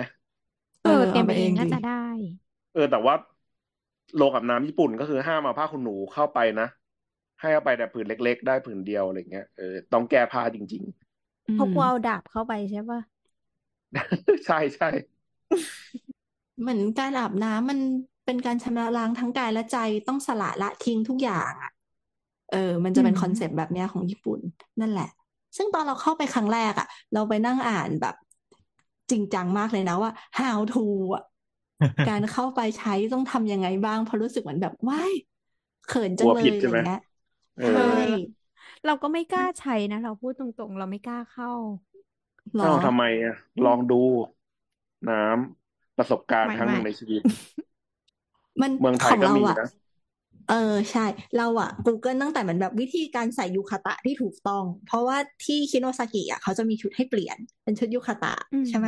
แล้วก็มีรองเท้าเกียร์ให้ใส่ แล้วคือเรา Google เลยเว้ยว่าเหมือนแบบต้องขวาทับซ้ายก่อนหรือซ้ายทับขวาก่อน เพราะว่ามันจะมีวิธีการแบบทำใช่สองแบบ ถ้าเกิดว่าคนแบเป็นบใดกับคนแบบหนึ่งตายอะใช่ถูกมันจะเป็นของเหมือนแบบเขาทำให้คนตาย ซึ่งเราก็เหมือนแบบไม่กูจะไม่ตายอืมก็ทำให้ถูกเสร็จแล้วก็ถือเนี่ยของป๊อกแป๊กป๊อกแป๊กป๊อกแป๊กไป เรารู้สึกว่าทุกคนมีแบบเรา เราก็เลยไม่เขินแบบมีเหมือนกันเลย แต่อันนี้แม้เป็นตัวว่าแทนทีมชาติไทยนะ เออคือเขาเรียกว่าอะไรอะเหมือนแบบ เราก็จะเห็นตั้งแต่เด็กไปจนถึงคนแก่นึกออกปะเราก็รู้สึกว่า อ๋อ สิทธัตถะคิดว่าจะไปบวชเพราะสิ่งนี้นี่เอง ฟิลแบบปิ้งขึ้นมาว่า อ๋อเออ เกิดแก่เจ็บตายว่ะ เราเราเห็นแบบในสังขารในทุกรูปแบบรวมถึงของเราด้วยอะ แล้วเราก็รู้สึกว่าเออมันก็เท่านี้แหละชีวิตก็ลงไปแช่เอาแล้วปลทำตัวงเป็นเฉคายเลปิยบาราเออใช่นั่นแหละ มันดีนะ เฮ้อะทำไมทีนี้ค่ะ อะพี่พี่แอนว่าอะไรเอ่ยตอบไม่ได้แค่รู้สึกว่าทำไมมันไม่เหมือนแบบออนเซ็นในประเทศไทยเลย เข้าไปแล้วไม่มีความปลงเลย พี่เคอายจจะเข้าตื่นตาปะ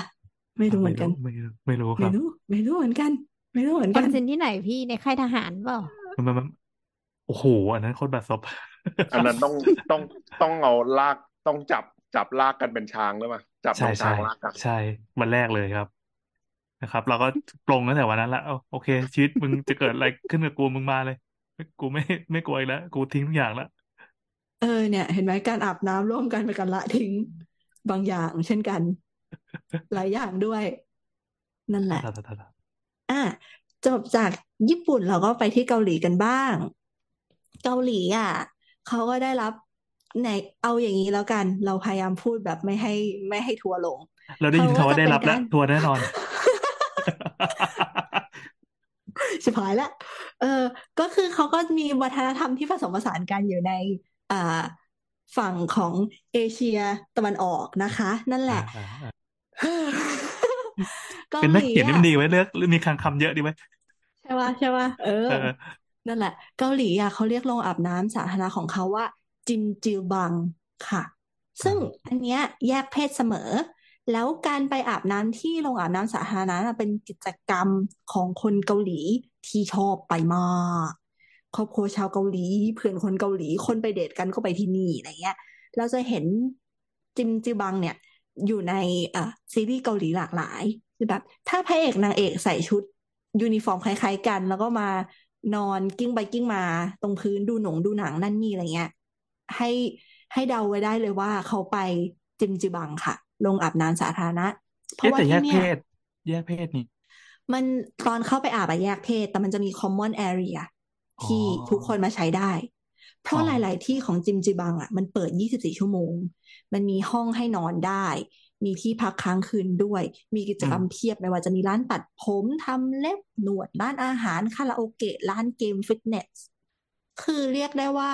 ใครที่ไปเกาหลี แล้วไปปาร์ตี้เมากับไม่ไหว Google ใน map ของเขาแล้วไปที่จิมจิลบังค่ะ คุณจะมีที่นอนและที่อาบน้ำที่ดี นั่นแหละอืมเออ คือความเห็นเรามองว่ามันคือเซนโตะที่เพิ่มกิจกรรมมากมายวาไรตี้ใส่เข้าไปด้วยความที่เกาหลีมันเป็นประเทศที่แบบค่อนข้าง entertain แล้วใหม่และทุกอย่างแบบสร้างใหม่ได้ใหญ่นึกออกปะนั่นแหละอ่าจิมจิลบังที่มีชื่อเสียงที่สุดในกรุงโซลชื่อว่า Dragon Hill Spa ค่ะ Google ได้ นั่นแหละ ที่เนี่ยเขาเป็นตึกสูงทั้งหมดเจ็ดชั้นอืมอืมอืมมี ฟ a ซิลิตี้เยอะมาก มีอ่างอาบน้ำทะเล มีห้องเกลือ มีห้องซาวน่ามีสระว่ายน้ำมีศูนย์ออกกำลังกาย มีศูนย์อาหาร มีร้านทำเล็บ มีมินิกอล์ฟ มีอินเทอร์เน็ตคาเฟ่ มีโรงหนังอยู่ในนั้นด้วย คือเรียกได้ว่าทั้งหมดของพื้นที่เนี้ยเหมือนแบบมันเป็น entertainment center อะที่แท้ true นั่นแหละ เราเราเคยอ่านมาว่าแบบบางทีเขาเวลาที่เขาบอกว่าวันเนี้ยฉันจะไปโรงอาบน้ำในในประเทศเกาหลีอะคือมันจะเป็นเวลาเป็นหนึ่งวันเลยนะ ที่เข้าไปในนั้นนะแบบเช้าออกมาอีกทีหนึ่งเย็นตัวใสอะไรอย่างเงี้ย แล้วเขาเหมือนมีอืมวัฒนธรรมที่ต้องกินไข่ต้ม หรือไข่ไข่อะไรสักอย่างไข่ออนเซ็นหรือไข่อะไรสักอย่างที่มันจะต้องแบบอยู่ในห้องที่มีห้องที่มันมีการวางหินร้อนไว้ข้างในอะค่ะ อยู่ด้วอ่าย อืม แต่เราเรามองเรามองของเกาหลีอะมันเหมือนคลับคลับหนึ่งที่เข้าไปแล้วแบบกินดื่มในนั้นได้อะแพงไหมอะค่าเข้า แพงนะ แพงนะ เออแล้วมันเออมีแบบรายปีที่แบบแพงด้วย เพราะมันค้างแบบ overnight ได้เลยใช่ไหมใช่เหมือนแบบใช่ว่า ใช่อยู่เหมือนคนญี่ปุ่นเวลาแบบว่า ชิบูย่า meltdown แล้วบางทีเขาไปนอนโรงแรมแคปซูลใช่ไหมเหมือนคนคนเกาหลีก็คือแบบเหมือนเมากลางเมือง แล้วก็จะไปนอนจิมจิลบังใช่ไหมอือืมมอืมอืมประมาณนั้นเลยค่ะ นั่นแหละ อยากเข้ารู้ไปว่าดูมันในอะมันมัน friendly กับคนต่างชาติไหม ไม่เคยไปเหมือนกันนะเขาบอกว่าด a กอนฮิลสปาด้วยความที่มันดัง อะ คนต่างชาติอะไปเยอะ แต่ถ้าไปที่อื่นน่ะ คนก็จะแบบน้อยลงหน่อย หมายถึงว่าไม่ได้มีภาษาอังกฤษเขียนไว้ประกอบหรืออะไรอย่างเงี้ยค่ะ เพราะแบบอาจอย่าจะงแบแบบบยากสำหรับอย่างนักท่องเซ็ตเที่ยวโตนี่ใช่ไหมอย่างอืมเราจะเดินดุ่มๆเข้าไปนี่แอบไม่กล้านะ เพราะว่ากลัวแบบว่าเหมือนแบบมันไม่ friendly กับคนต่างชาติอะไรเงี้ย แต่ว่าเกาหลีอืนี่มอาจจะหนักกว่าหรือเปล่า ถ้าเกิดมันเป็นอย่างนี้ แต่ว่าไม่แน่ใจเหมือนกันว่าเขาแบบเหมือนแบบส่งเสริมเรื่องการท่องเที่ยวหรือเปล่า มันอาจจะมีแบบที่ที่แบบว่าคนต่างชาติเต็มไปหมดเลยอะไรเงี้ยประมาณอย่างนั้น อืม อันนี้ได้ราคามาแต่ว่า อันนี้ Google แบบเร็วๆเร็วๆเลยนะคะ เขาบอกว่าไอ้ Dragon Hill Spa เนี่ยอ่าวันในวันธรรมดาผู้ใหญ่จ่ายอยู่ที่หนึ่งหมื่นสองพันวอน ก็คือใช้อาบน้ำใช้ของส่วนกลางได้อะไรเงี้ย แต่ถ้าเกิดว่าอ่าเป็นช่วงวันหยุดอะก็คือหนึ่งหมื่นสี่พันวอน แล้วถ้าเกิดเข้าตอนกลางคืนน่ะก็จะเป็นหนึ่งหมื่นห้าพันวอนค่ะ นั่นแหละ step การเข้าใช้ก็คือเดินดุ่มๆเข้าไป say hi เขาแล้วก็ไปจ่ายตังค์ที่เคาน์เตอร์เขาก็จะให้ชุดมาให้เราเปลี่ยน เป็นชุดยูนิฟอร์ม เป็นเสื้อยืดกางเกงขาสั้นเนาะนั่นแหละ ผู้ชายกับผู้หญิงจะเป็นคนละสีกัน แล้วก็บางที่อะค่ะ เขาจะมีสายรัดข้อมือให้ด้วยเหมือนเป็นแบบกุญแจล็อกเกอร์มาให้นั่นแบบนี้เลย เสร็จปุ๊บเขาจะเข้าแยกชายหญิงตามฝั่ง เข้าไปแล้วก็ถอดรองเท้าเอารองเท้าไปเก็บในล็อกเกอร์ แล้วก็ เปลี่ยนช่องเปลี่ยนชุดใดๆอะไรอย่างเงี้ย นั่นแหละ แล้วก็เหมือนเก็บเสื้อผ้าของมีค่านู่นนั่นนี่โน่นไว้ได้ แล้วก็ถอดทุกอย่างไปอาบน้ำนั่นแหละ หรือถ้าใครยังไม่อยากอาบน้ำอาจจะเขินหรือไม่กล้าอะไรเงี้ย ก็เปลี่ยนเป็นชุดยูนิฟอร์มเขาได้เลย แล้วก็เดินขึ้นลิฟต์ไปที่ส่วนกลาง ซึ่งตรงส่วนกลางอะมันก็จะรวมชายหญิงแล้วแหละ อยากไปใช้บริการอะไรก็เข้าไปได้เลย แล้วก็ อ่า พอใช้ทุกอย่างเสร็จแล้วอาบน้ำอาบน้ำเสร็จก็เปลี่ยนเสื้อผ้าที่ล็อกเกอร์คืนชุด แล้วก็กลับค่ะ นั่นแหละ ประมาณนั้น อืม ค่อนข้างใหญ่โตโมโหลานมาก ๆ จริง ๆ มีร้านอาหารมีแบบของกงของกินอะไรเงี้ยแต่ของกินอะเราไม่แน่ใจว่าต้องจ่ายเพิ่มจากค่าเข้าหรือเปล่านะ อืมเขามียิมมีแบบเกมเซ็นเตอร์ใด ๆ ก็คืออย่างที่คุณน้ำบอกเขาเข้าไปใช้ชีวิตกันทั้งวันเลย นั่นแหละ เห็นแบบที่เขาชอบมัดหัวให้เป็นจุกๆสองจุกนะใช่ไหมอ่าที่ไปใช่ใช่ใช่ใช่ใช่เอาใช่ผ้าขนหนูถ้ามาทำกลมเออเออใช่คือเราจะเห็นสิ่งนี้ในอ่าซีรีส์เกาหลีแบบสมัยเราเด็กๆอะ ในสมัยที่เขาเพิ่งเริ่มมาตีเมืองไทยอะอืมเออ ที่แบบทุกคนจะทำผ้าขนหนูกลมๆแบบนี้กันหมดเลยอะยุคนั้นมันก็ดีนะเคป๊อปยุคนั้นนะเอาดีๆนั่นแหละยุคนี้ก็ Soft Power ดี อืม แต่ไม่เคยไปเลยไปเกาหลี ไม่เคยไปจิมจิลบังเลย เนี่ยพี่ติงลี่ลองไปแล้วมาอัปเดตให้พวกเราฟังด้วยว่ามันเป็นยังไง กลัว กลัว กลัวเข้า กลัวเข้าตมไม่ได้ๆโดนแน่นั่นนะสินะ เอออืมเรื่องตมนี่ก็เป็นอีกสาเหตุหนึ่งนะคะ ในการไปเกาหลี ยากจัง นั่นแหละอะทีนี้ตัดจากความ ฮารุฮาราหรูหราของเกาหลีเราไปที่อินโดนีเซียกันบ้าง ก็อืมย้ายเข้ามาอยู่ในอ่าพื้นที่ของ Southeast Asia ที่เราคุ้นเคย อินโดนีเซียเนี่ย เมื่อก่อนตั้งแต่ตอนอดีตอะคนอินโดเขาก็อาบน้ำในที่สาธารณะกันมาตลอดนั่นแหละ เพราะว่าสภาพภูมิอากาศมันร้อนเนาะก็เหมือนไทยค่ะ ที่เราก็ตีโป่งจ่อมแจ่มกันในแม่น้ำตีโป่งจ่อมแจ่มกันในแบบว่าโคกหนองนาบึงใด ๆอะไรเงี้ยนั่นแหละ แต่ว่าด้วยความที่ศาสนาของเขาอะเป็นมุสลิมซะเป็นส่วนใหญ่ มีแค่เกาะบาหลีที่เป็นฮินดูฮินดูแบบบาหลี บางส่วนของริมฝั่งแม่น้ำอะเขาก็เลยแยกตามเพศเขาก็ไม่ได้เหมือนแบบ สวัสดีว่ายน้ำแล้วก็เหมือนแบบว่ายชาละวันที่เป็นผู้ชายมาลากเราอะไรเงี้ย ไม่มีนั่นแหละเขาก็แยกกันอย่างสมบูรณ์ ทีเนี้ยเขาจะมีผ้าคล้าย ๆ กับผ้าบาติกหรือผ้าสโลงอะเรียกว่าการจาริกในการใช้อาบน้ำนั่นแหละ แล้วเขาก็มีการค้นพบโบราณสถานในเกาะชวาค่ะ ชื่อว่า ราตูโบโก R A T U เว้นวรรค B O K O หน้าตา feel แบบปราสาทหินเวอร์ นั่นแหละ โอ้โห อืม คือเกาะชวามีปราสาทหินทุกคนอ่านี่ก็เพิ่งอ่ารู้เหมือนกันว่ามี นั่นแหละ เขาบอกว่า ไอ สถานที่แห่งเนี้ยโบราณสถานแห่งเนี้ยสร้างขึ้นในศตวรรษที่แปดค่ะ เขาบอกว่ามันมีโครงสร้างของระบบชลประทานที่ผ่านน้ำเข้ามา มีโครงสร้างของสระว่ายน้ำล้อมรอบกำแพง ซึ่งอันเนี้ยเป็นข้อบ่งชี้ว่าเมื่อก่อนน่ะ แถวเนี้ยมันเจริญนะ เพราะว่าหนึ่งคือเขาคิดระบบการผันน้ำได้ มีระบบชลประทานเข้าถึงสองคืออ่า นอกจากการอาบน้ำตามริมฝั่งแม่น้ำแล้วอะผู้คนในอาณาจักรชวาโบราณอะเขาพัฒนาสระน้ำขึ้นมา แม้ว่ามันอาจจะไม่ใช่สระน้ำสาธารณะที่ให้ทุกๆ คนมาใช้ได้ เนื่องจากว่าพื้นที่ตรงนี้น่าจะสงวนไว้สำหรับพวกราชวงศ์หรือว่าคนที่อยู่ในบริเวณเนี้ย เท่านั้นก็ตาม แต่ว่าก็เรียกได้ว่าเราอาบน้ำกันมาแบบ before it was cool นั่นแหละ ทีเนี้ยค่ะ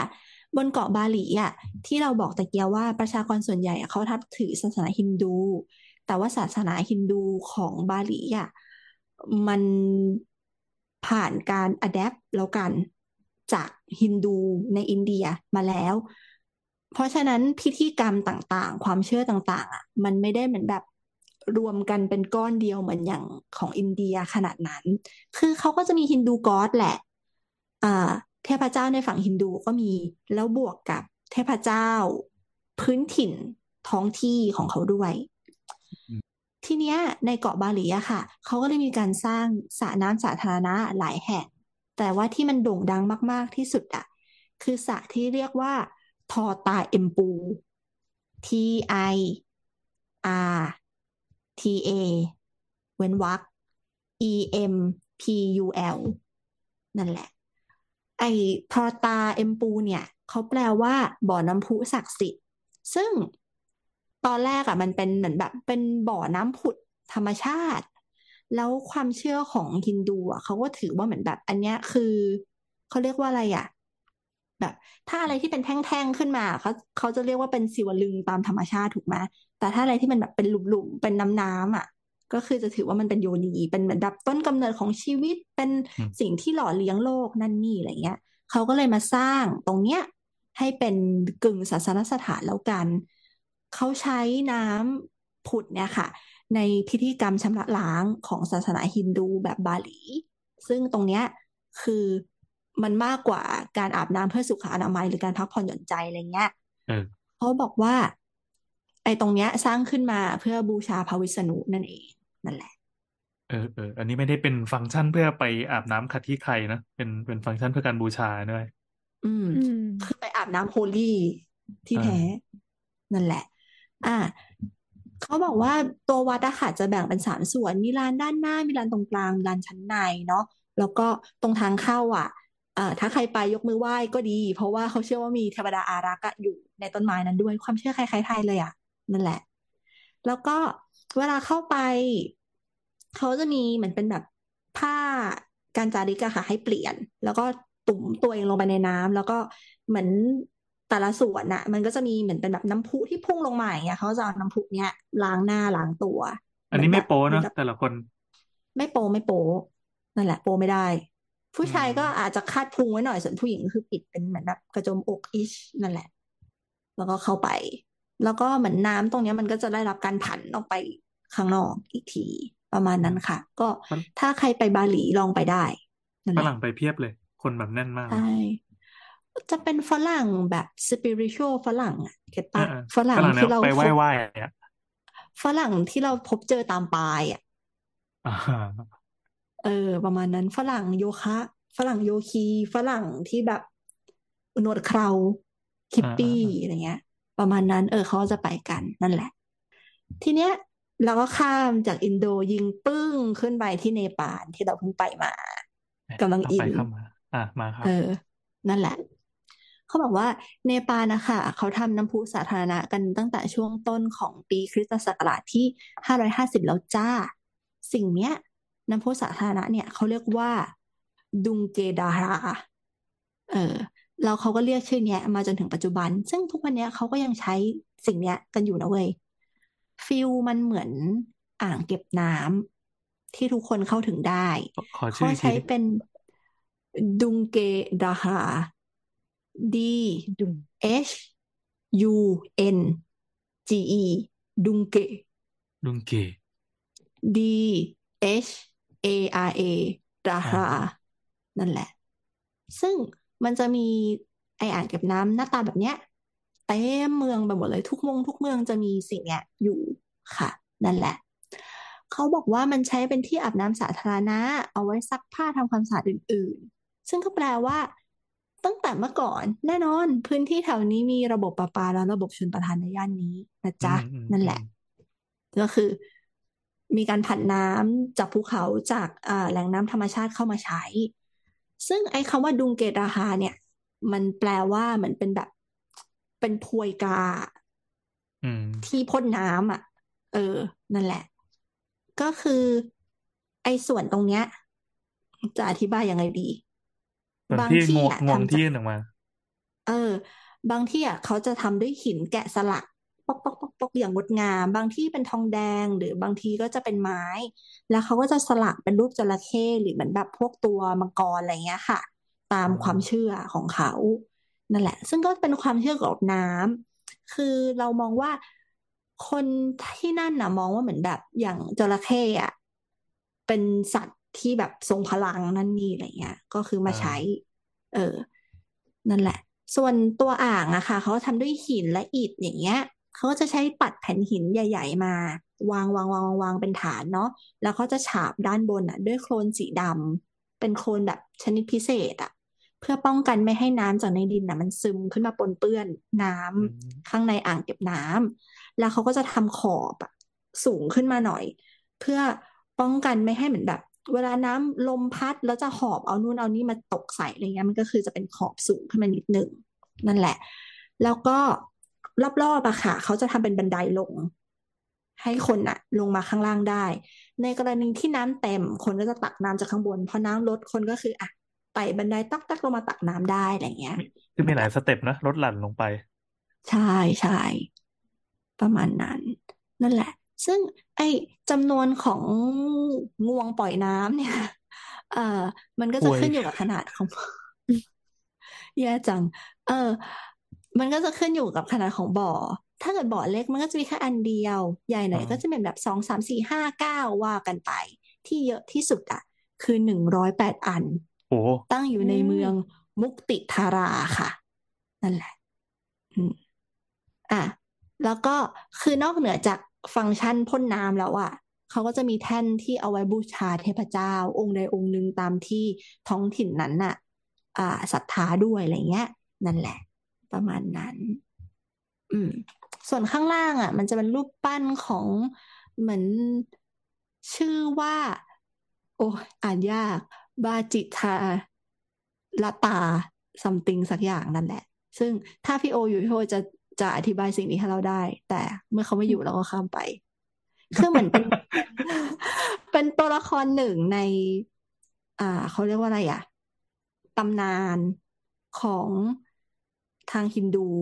แล้วกัน เป็นตัวแทนของงานประติมากรรมต่างๆ นั่นแหละ ก็ คือเป็นเทพของแม่น้ำคงคาซัมติงสักอย่างเป็นแบบเริ่มตั้งแต่พระแม่คงคาไหลลงมาสู่มนุษย์นันนี่อะไรอย่างเงี้ยค่ะ ประมาณนั้นก็คือพูดง่ายๆอะก็คือคนเนี้ยเขาเป็นฤาษีที่เอาแม่น้ำคงคาลงมาจากสวรรค์ เพื่อให้คนเราได้ใช้กัน เราก็เลยปั้นรูปเขาไว้ตรงนั้น แปะไว้ เพื่อเป็นการขอบคุณ แล้วก็เป็นการเหมือนแบบอะแสดงความเคารพหรืออะไรอย่างเงี้ย นั่นแหละ อะทีเนี้ยความว้าวของไอ้งวงพ่นน้ำอะ คือมันไม่ได้แกะสลักสวยๆ แค่ข้างนอกอย่างเดียวเท่านั้น ข้างในอะค่ะ เขาจะทำเป็นระบบกรองน้ำด้วยอืมก็คือ เออ คือในนั้นน่ะ มันจะบรรจุด้วยชั้นกรองที่เป็นกรวดทรายถ่านโอ้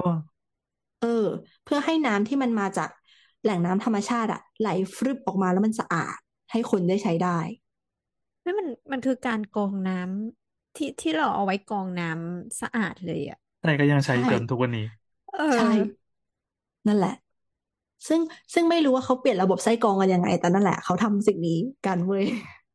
เออ ซึ่งตอนนั้นเราเดินอยู่ในกัดมันดุแล้วก็เห็นคนน่ะ เดินต๊อกแต๊กต๊อกแต๊กต๊อกแต๊กลงไปในไอ้ดุงเกตดาฮาเนี่ย แล้วก็แอดเอาน้ำ แล้วก็เดินต๊อกแต๊กต๊อกแต๊กต๊อกแต๊กกลับบ้าน แล้วน้ำมันก็จะเหมือนแบบไหลฟู่ฟู่ฟู่ออกมาตลอดเวลา แล้วก็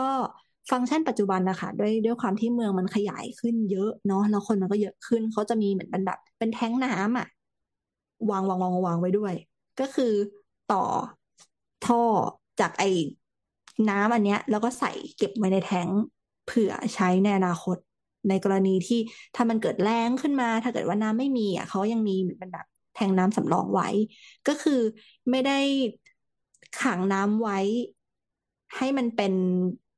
เขาเรียกว่าอะไรอ่างเก็บน้ำเหมือนเมื่อก่อนแล้ว เพราะว่า อะมันอาจจะปนเปื้อน มันอาจจะเจอฝุ่น มันอาจจะกลายเป็นน้ำเสียได้อะไรเงี้ยเขาเลยมันแบบเก็บแบบ proper เอาไว้ในแทงน้ำก็คือไอไอตุงเกทารันมันมันอยู่ใน มันอยู่ในเมืองดังนั้นอืมถ้าเกิดว่าแบบมีรถวิ่งมาขวักไขว่แล้วพอน้ำมันเก็บเรื่อยๆตะไคร่มันก็จะขึ้นน้ำก็จะเขียวๆมันก็จะดูสกปรกใช่ไหมเราก็เลยแบบใช่แยกแยกเอ๊ะมันเป็นอืมคำว่าค่ะทาราไหมที่ D H A R A เนี่ย ได้เหมือนกันคือเขาใช้สันสกฤตอะแล้วเราก็รู้สึกอ่าว่าเหมือนแบบหลาย ๆคำที่เขาใช้อะ เราเข้าใจเออเหมือนตอนนั้นเออที่เราไปเดินในเมืองอย่างเงี้ย แล้วเขาพูดพูดพูดอะไรมาแล้วเหมือนแบบอ๋ออันเนี้ยคือคำไทยอ่าที่มันอ่าแปลอ่าออกมาเป็นคำนี้อะไรเงี้ยเออไทยไม่ต้องไปเคลมเขาเออ นั่นแหละค่ะอ๋อก็อะแต่พอแต่อันนี้น้ำมัมันนไหลเดี๋ยวโทษนะมันมันเป็นจ้ะมันเป็นแหล่งน้ำธรรมชาติอยู่ใช่ไหมคือ ทุกวันนี้ก็ยังเป็นอยู่ คือแหล่งน้ำธรรมชาติอะเหมือนเขาผันน้ำเข้ามา อ่า ก็คือต่อมากกก๊อว่ากต่อก๊อกมาจากใช่จากแหล่งน้ำธรรมชาติอีกทีหนึ่งแล้วอืมามอยู่ตรงนี้ใช่ใช่อืมนั่นแหละ อืม เพราะอันเนี้ยคือ ตอนนั้นที่ไปเหมือนเป็นแบบตัวพระราชวังของเขาอะ ก็มีไออ่างเก็บน้ำเนี้ยอยู่ในพระราชวังเหมือนกัน แล้วเราก็อืถามมว่าเหมือนแบบ เออเขาเอาไว้ใช้ทำอะไรเขาบอกว่า อ๋อเหมือนก็เนี่ยแหละ คนเมื่อก่อนอะ ก็ใช้สิ่งเนี้ยไอดุงเกราเนี่ย ตักน้ำแล้วก็เข้าไปใช้ในวังอื แล้วมเราก็ถามว่าน้ำมาจากไหนเขาบอกอ๋อมันก็คือเป็นการผันมาจากเหมือนแบบแม่น้ำข้างนอกใดๆอะไรเงี้ยค่ะ อาอารมณ์เหมือนปประระมามาณณนั้นฟังก์ชันของมันคือก๊อกน้ำสาธารณะที่ตั้งอยู่กลางเมืองอะอืก๊อกมน้ำใหญ่ ๆ แล้วคนก็ยังใช้ได้จนทุกวันนี้ ใช่เออพลอยคือเราถ้าอคุยาณกจ้ะอยากรู้ว่าเขาเขาทำให้น้ำมันอุ่นไหมคือเมืองเขาก็มีหน้าหนาวเนอะอืม มีน้ำอุ่นไหมไอ้น้ำที่พ่นออกมา มันคือเหมือนแบบ ไม่ไม่ได้มีฟังก์ชันอุ่น อืมอืมอืมอืมแค่กรองเฉยๆ แล้วก็อาจจะกลับบ้านไปต้มเองอืมประมาณนี้ นี่ก็คือถ้ากูเอ่อเท่าเท่าค่ะที่คนรูปดูมันไม่ค่อยมี ไม่มีคนที่มายืนอาบตรงนี้เนาะอืม เป็นแบบก๊อกน้ำอะเพื่อเพื่อตักไปใช้ฟังก์ชันนั้น อืมใช่ ไม่ได้แบบอาบอาบกันแล้วในปัจจุบันอ่านั่นแหละ แต่เมื่อก่อนฟังก์ชันคืออาบน้ำค่ะ อืมด้โอวย เคนั่นแหละ อ่า ประมาณนี้ แล้วก็เหมือนพอน้ำมันไหลออกมาใช่ไหมมันก็จะมีท่อต่อ เพื่อออกไปเหมือนแบบข้างนอก เอาไปแบบลดน้ำผงน้ำผักในพื้นที่การเกษตรรอบนอกตัวเมืองต่อไปนั่นแหละ อืม อืม แล้วก็จบจากเอเชียแล้วค่ะ เรากลับมาสู่มุสลิมเวิลด์อืมที่เรารักกันดีกว่า ที่คุณน้ำพูดเรากันไปตั้งแต่ตอนแรกเรื่องตุรกีนั่นแหละอืมคืออย่างนี้โรงอาบน้ำสาธารณะ มันเป็นส่วนสำคัญของวัฒนธรรมในโลกแถบนี้เลยเว้ย ซึ่งก็ขอขอบคุณโรมันที่สืบทอดสิ่งเหล่านี้มาให้แก่เรา นั่นแหละอะอย่างที่เราเล่าไปตะกี้ค่ะว่าอย่างเมืองคาเทจที่ตูนิเซียอย่างเงี้ยเขาก็จะมีมันแบบเป็นโรงอาบน้ำโรมันอยู่ด้วย ทีเนี้ยคำว่าโรงอาบน้ำหรือคำว่าห้องน้ำในภาษาอาหรับิกเขาเรียกสิ่งนี้ว่าฮัมมาม ถ้าเกิดว่าขึ้นไปบนเครื่องบินแล้วเจอคุณป้ามากระตุกแขนเสื้อ แล้วพูดว่าฮัมมามแล้วก็จะพาเขาไปห้องน้ำนั่นแหละเออคือเข้าใจกันอยู่ไม่กี่คำซึ่งอะห้องห้องน้ำเป็นเป็นคำที่เราเข้าใจนั่นแหละ อะ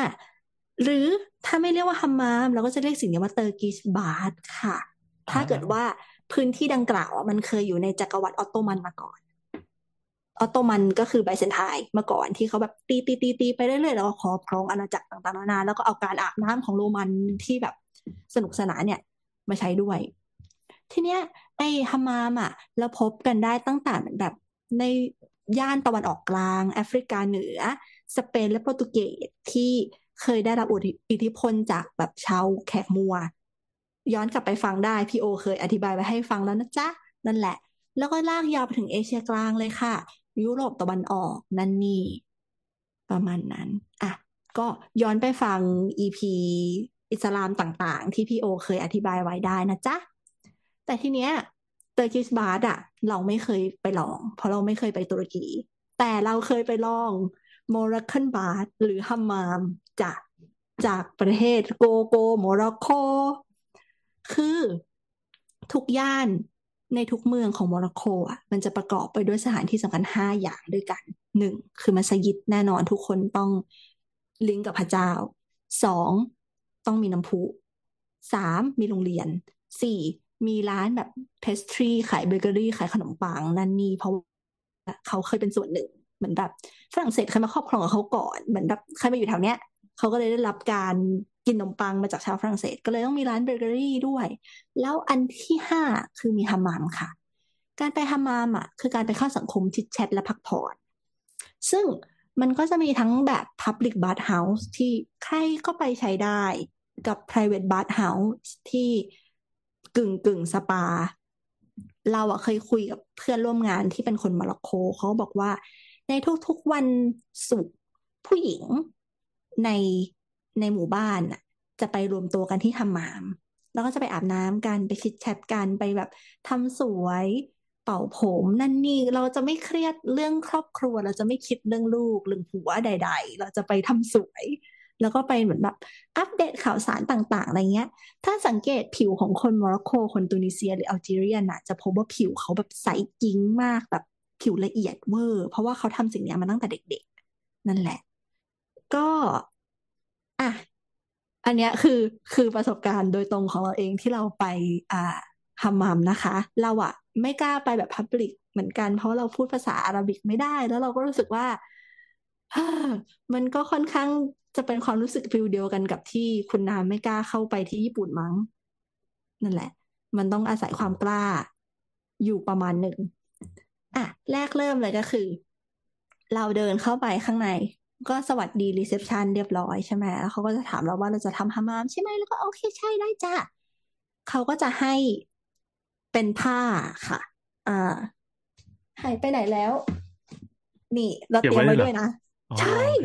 เรามีมันหน้าตาเหมือน อ่าเขาเรียกว่าอะไรอะ ถุงมือแล้วกัน แล้วมันก็จะเป็นผ้าแบบสักๆนี่ อะ เดี๋ยวทำเสียงให้ฟังเป็น ASMR เอางี้เป็นถุงมือที่โดราเอมอนใช้หยิบของร้อนในไมโครเวฟอะเออเพราะมันไม่มีทุกนิ้ควนจะทุกคนจะมีมือเป็นโดเรมอนแบบนี้ แล้วผ้ามันสากมากๆ สากแบบ ไม่ถึงขั้นกระดาษทราย แต่ก็ถ้าขัดแรงๆอะเจ็บอยู่ นั่นแหละ อันนี้คือเอาไว้สิ่งขัดนี้ยเหรอค่ะใช่ มันคือผ้าเอาอะไรไว้ขัด ไม่รู้เหมือนกัน อะ ภาเหมือนษาผ้าอัลิงนิกนฤษหรือเปล่าเออเหมือนไม่ผ้าไม่ลิลินินนิน ไม่เหมือนลินิน มันมันฟิลแบบกระดาษทรายอะหน่อยๆอะ อะ Google ก็ได้ค่ะ K E S S A เคซ่าอืม นั่นแหละ เขาก็จะอะให้ไอเทมนี้กับเรามา มีขายบ้านเราในแอปส้มแอปฟ้าด้วยอ๋อเหรอ โอ้อืมตื่นเต้น นั่นแหละ แล้วเขาก็จะพาเราเข้าไปในห้องพัก ซึ่งห้องพักอะเขาก็จะให้เราจิบชามอร์คินมินที ที่เป็นชาอันโด่งดังของเขา แล้วก็นั่งจิบชาไปแล้วก็ อะ ถอดเสื้อผ้าออกเหลือแต่แบบผ้าเตี่ยวหนึ่งผืน แล้วก็เดินดุมดุมดุมดุมเข้าไป ข้างในมันจะเป็นห้อง โดยมากจะทำเป็นหินแล้วก็จะเป็นหลังคาโดมอะค่ะ ก็ตามสถาปัตยกรรมเขาแหละเนาะเขาชอบอะไรโดมๆตรงกลางอะมันจะเป็นเตียง แท่นหินเว้ยเพื่อให้ทุกคนมานอน แล้วเขาก็จะโดนสครับกันตรงนี้ นั่นแหละ แล้วมันก็จะมีห้องแยกเล็กๆเล็กๆเล็กๆพอเข้าไปในห้องแยกนั้นน่ะ มันก็จะเป็นก๊อกน้ำอุ่น แล้วเราก็จะตักน้ำอุ่นน่ะราดตัว แล้วก็ถูสบู่ สบู่อะเขาเรียกว่า black soap หรือว่า Beldi ค่ะ B E L D I เออ ก็จะเป็นส่วนผสมจากพวกแบบ olive oil ต่างๆ นานาทำให้ผิวดีผิวชุ่มชื่นอย่างเงี้ยเขาก็จะถูสบู่เนี่ยให้เรา อ๋อ ในนั้นน่ะ จะมีคุณคุณพี่คุณป้าแล้วกัน ไม่เชิงป้า คุณแม่ เป็นคนรุ่นแม่เรา ที่เป็นคุณป้าโมร็อกเคนที่พูดอังกฤษไม่ค่อยได้ แล้วยิ้มทีก็คือเห็นเป็นแบบฟันอุดทองทองๆอะ เออ นั่นแหละ คือเป็นเป็นมาม่ามาม่าก็จะแบบแบบเอามาตักน้ำราดตัวชุบชุบชุบชุบชุบชุบชุบแล้วมาม่าก็จะเอาอิสบู่เนี้ยมาถูตัวให้เราเว้ยถูถูถูถูทุกซอกทุกมุม ของเราจะได้รับการถูโดยมาม่าเสร็จแล้วเขาจะไล่ให้เราไปนั่งในห้องสตีมรูมเพื่อให้มันเปิดรูขุมขน ประมาณสิบห้านาที เสร็จปุ๊บมาม่าก็จะมาเรียกเรามานี่อีหนู นอน นอนบนไอ้แท่นหินนั้นน่ะ ซึ่งมันจะเป็นแท่นหินอุ่นค่ะ นอนไปแล้วก็จะรู้สึกเออร้อนๆผ่อนคลายสบายดี แล้วคุณป้าก็จะเอามือของเขาขึ้นมา แล้วก็ใส่อีกเนี่ยไอ้ถุงมือเนี้ยแล้วก็ขัดเราเว้ยขัดเอาตะไบมาตะไบเออคือขัดทุกซอกทุกมุมขัดแบบแสบปะตอนนั้นน่ะมันไม่แสบ แต่มันถ้าเขาขัดแรงอะก็เจ็บ เหมือนกันอะเราเสิร์ชแล้วเราเสิร์ชดูแล้วมันเรียกว่าเป็นผ้าเรยองแล้วกัน เป็นไฟไฟเป็นเส้นใยของเรยอง ไม่แน่ใจว่าเป็นเอาเฉพาะส่วนเส้นใยมาหรือเปล่า อืมแต่มันสะอาดนั่นแหละ อืมเพราะมันสาบอืมเขาก็คือขัด แล้วเขาจะใช้เหมือนแบบ มาม่าก็จะใช้แรงทั้งหมดที่เขามีในชีวิตของเขาอะขัดเลยแล้วก็จะเหมือนแบบแอะเหมือนเขาพยายามอะนึกนึกง่าย ๆ ว่าเราอะเป็นเป็นแป้งโด อ่า พิซซ่าแล้วเขาใช้ไอ้อันเนี้ยกลึงเราไปเรื่อยๆอะเพื่อจนเอากว่าแบบเราเซลจะล์นิ่มจนกว่าเราจะจะแบบรับออกซิเจนเข้าไปแล้วก็ฟูขึ้นมาฟูขึ้นมา ถูก แล้วเราอะ คือถ้าเกิดใครเคยฟังอ่าพวกตำนานของของฮินดูอะค่ะ ที่พระแม่อุมาขัดขี้ไข่ออกมาแล้วปั้น แล้วก็กลายเป็นพระพิฆเนศนึกออกปะ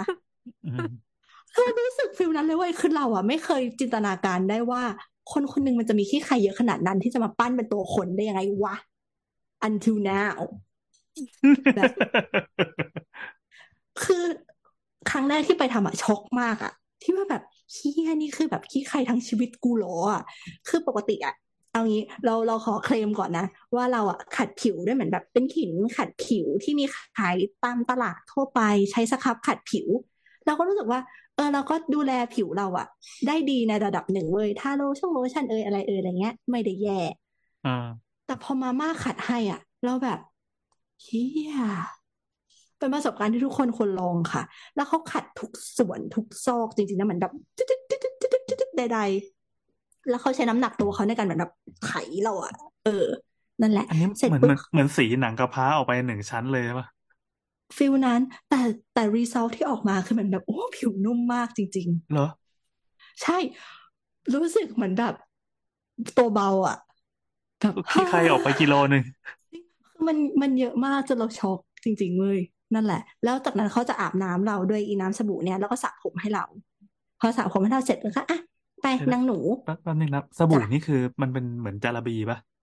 มันมันไม่ได้เป็นเออก้อนหรือว่ามันมันเละๆปะ คือเขาอะที่เราเห็นน่ะ มันอยู่ในกระปุกอ๋ออ๋อเป็นควัแล้กวออกมันมาก็ควักออกมา เป็นอืมเนื้อครีมอืมอืมนั่นแหละ สีเออดำประมาณนั้น สีดำๆใช่ แล้วฟองเยอะมาก นั่นแหละ แล้วแล้วพอเสร็จปุ๊บเขาก็จะ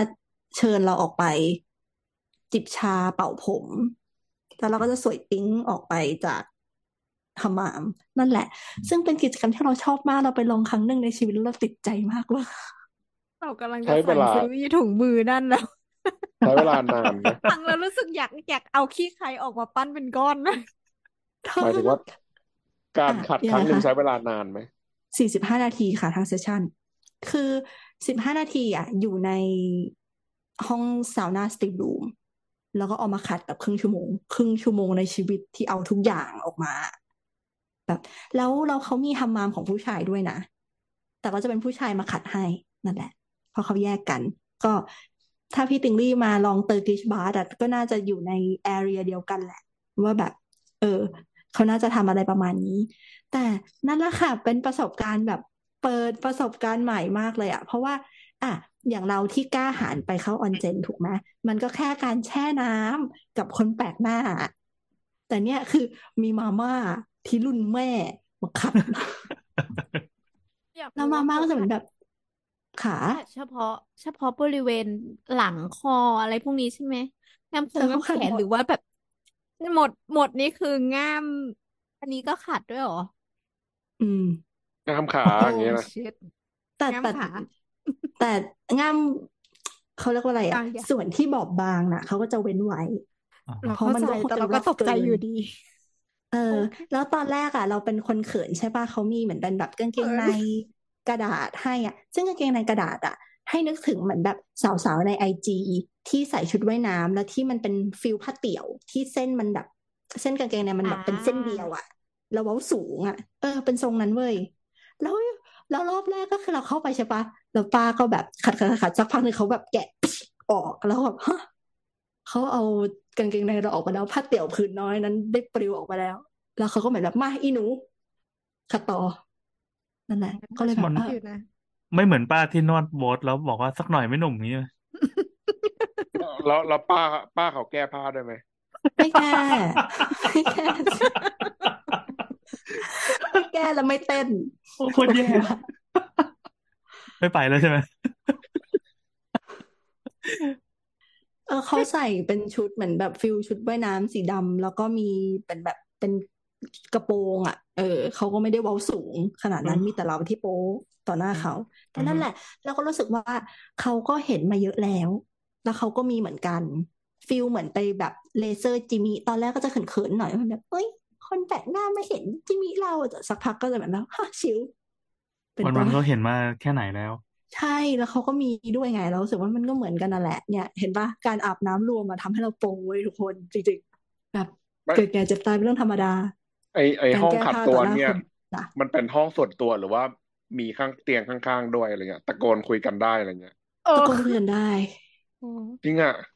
ก็คือมหมายถึงว่า วันนี้ฉันนัดเพื่อนไปกับเพื่อนสาวสี่คน แล้วก็ไปเมาส์กันตะโกนกันไปตะโกนกันมาอย่างนี้ได้เลยใช่ไหมตาก็ไม่น่าขัดจะหลัจังบไปมืด้วอยกันได้เลยได้ยื่นเพราะว่าแขมันนจะมีมันจะเป็นเตียงตรงกลางไงคะที่พลอยเล่าให้ฟังตอนแรก แต่ว่าห้องแยกอะ ก็จะมีเตียงแยกเหมือนกันสำหรับคนที่มาคนเดียวเขินๆหน่อยอืม แต่อันเนี้ยคือเป็นเป็นแบบ private นะ แต่ถ้า public อะก็คือทุกคน scratch กันแบบอยู่ในเตียงรวมนั่นแหละ แล้วก็ครับเราสามารถเหมือนแบบ สมมุติว่าถ้าเราไปแบบคนเขินๆ ไม่มีใครไปด้วยก็จะไปสะกิดคนข้างๆว่า นี่เธอจ๋าแบบ ขัดหลังให้หน่อยได้ไหมจ๊ะอะไรเงี้ยนั่นแหละ เหมือนเหมือนสปาที่มีห้องทรีทเมนต์ที่แบบคู่รักนอนกันสองคนอะไรอย่างนี้ใช่ไหมอืม มันก็จะเป็นห้องเดี่ยวแยกเข้าไปอะ แล้วก็จะเป็นเตียง ต่อเตียงเขาจะเป็นแบบเตียงหินแกรนิตร้อน เออโอ้ความดีโรจังมันเมื่อก่อน ใช่มันที่เรารีแลฟักงซ์แล้วมามันกรู้สึกหรูหราอยู่นะเออ จริงเหมือนมีสุดคนมาท้ายคอยแบบว่านวดให้อะไรเงี้ย เออแต่นวดแบบด้วยถุงมือเนี่ย แล้วก็อื้อเข้าไปแล้วเหมือนเขาจะมี motion ในการขัดของเขาอะที่ให้ขี้ไคลมันออกมาเยอะขนาดเนี้ยอ่าอ่าคือเราอะพยายามเว้ยฮะแน่นอนดิฉันเป็นคนแบบอะ ลองซื้อ black soap มาลองเองดีกว่า อะห้อง steam room ใช่ไหมได้ไปใช้ฟ a ซิลิตี้ของตึกได้อะเราก็ทำตามอย่างที่เขาทำอะพอกตัวด้วยสบู่เข้าไปในสตรีมรูมแบบสิบห้านาทีแล้วก็ออกมาแล้วขัดเอง เฮ้ย ไม่ออกว่ะอืมโอ้มันมันออกแต่มันไม่ได้แบบเอียดอะฉันต้องบินไปตุรกีเลยเนี่ย คือตอนที่พลอยเออเผลอป้าเขาเอาของป้ามาผสมเปล่า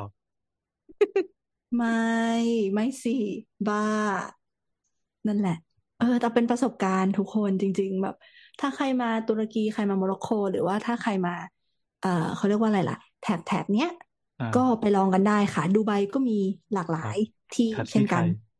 ใช่ไปขัดขี้ใครกันเถอะทุกคนเราจะได้สะอาด พี่เมืองไทยมีไหมอยากรู้ Google สิเอออยากรู้เหมือนกัน เออ อะ คุณติงลี่ฝาก Google ค่ะ สู้ๆพี่ติงลี่ลองก่อนสู้คนะนแรก ใช่ แต่ก็จะเป็นชายชายมาขัดให้นะ ไม่เป็นไรพี่เขาชอบอยู่ เออ ได้แหละ อะ ทีเนี้ยอะเราให้คุณติงลี่ไป Google เผื่อเราจะมีสปอตใหม่ในกรุงเทพ และในประเทศไทยให้ได้ไปลองกัน อะ ทีเนี้ย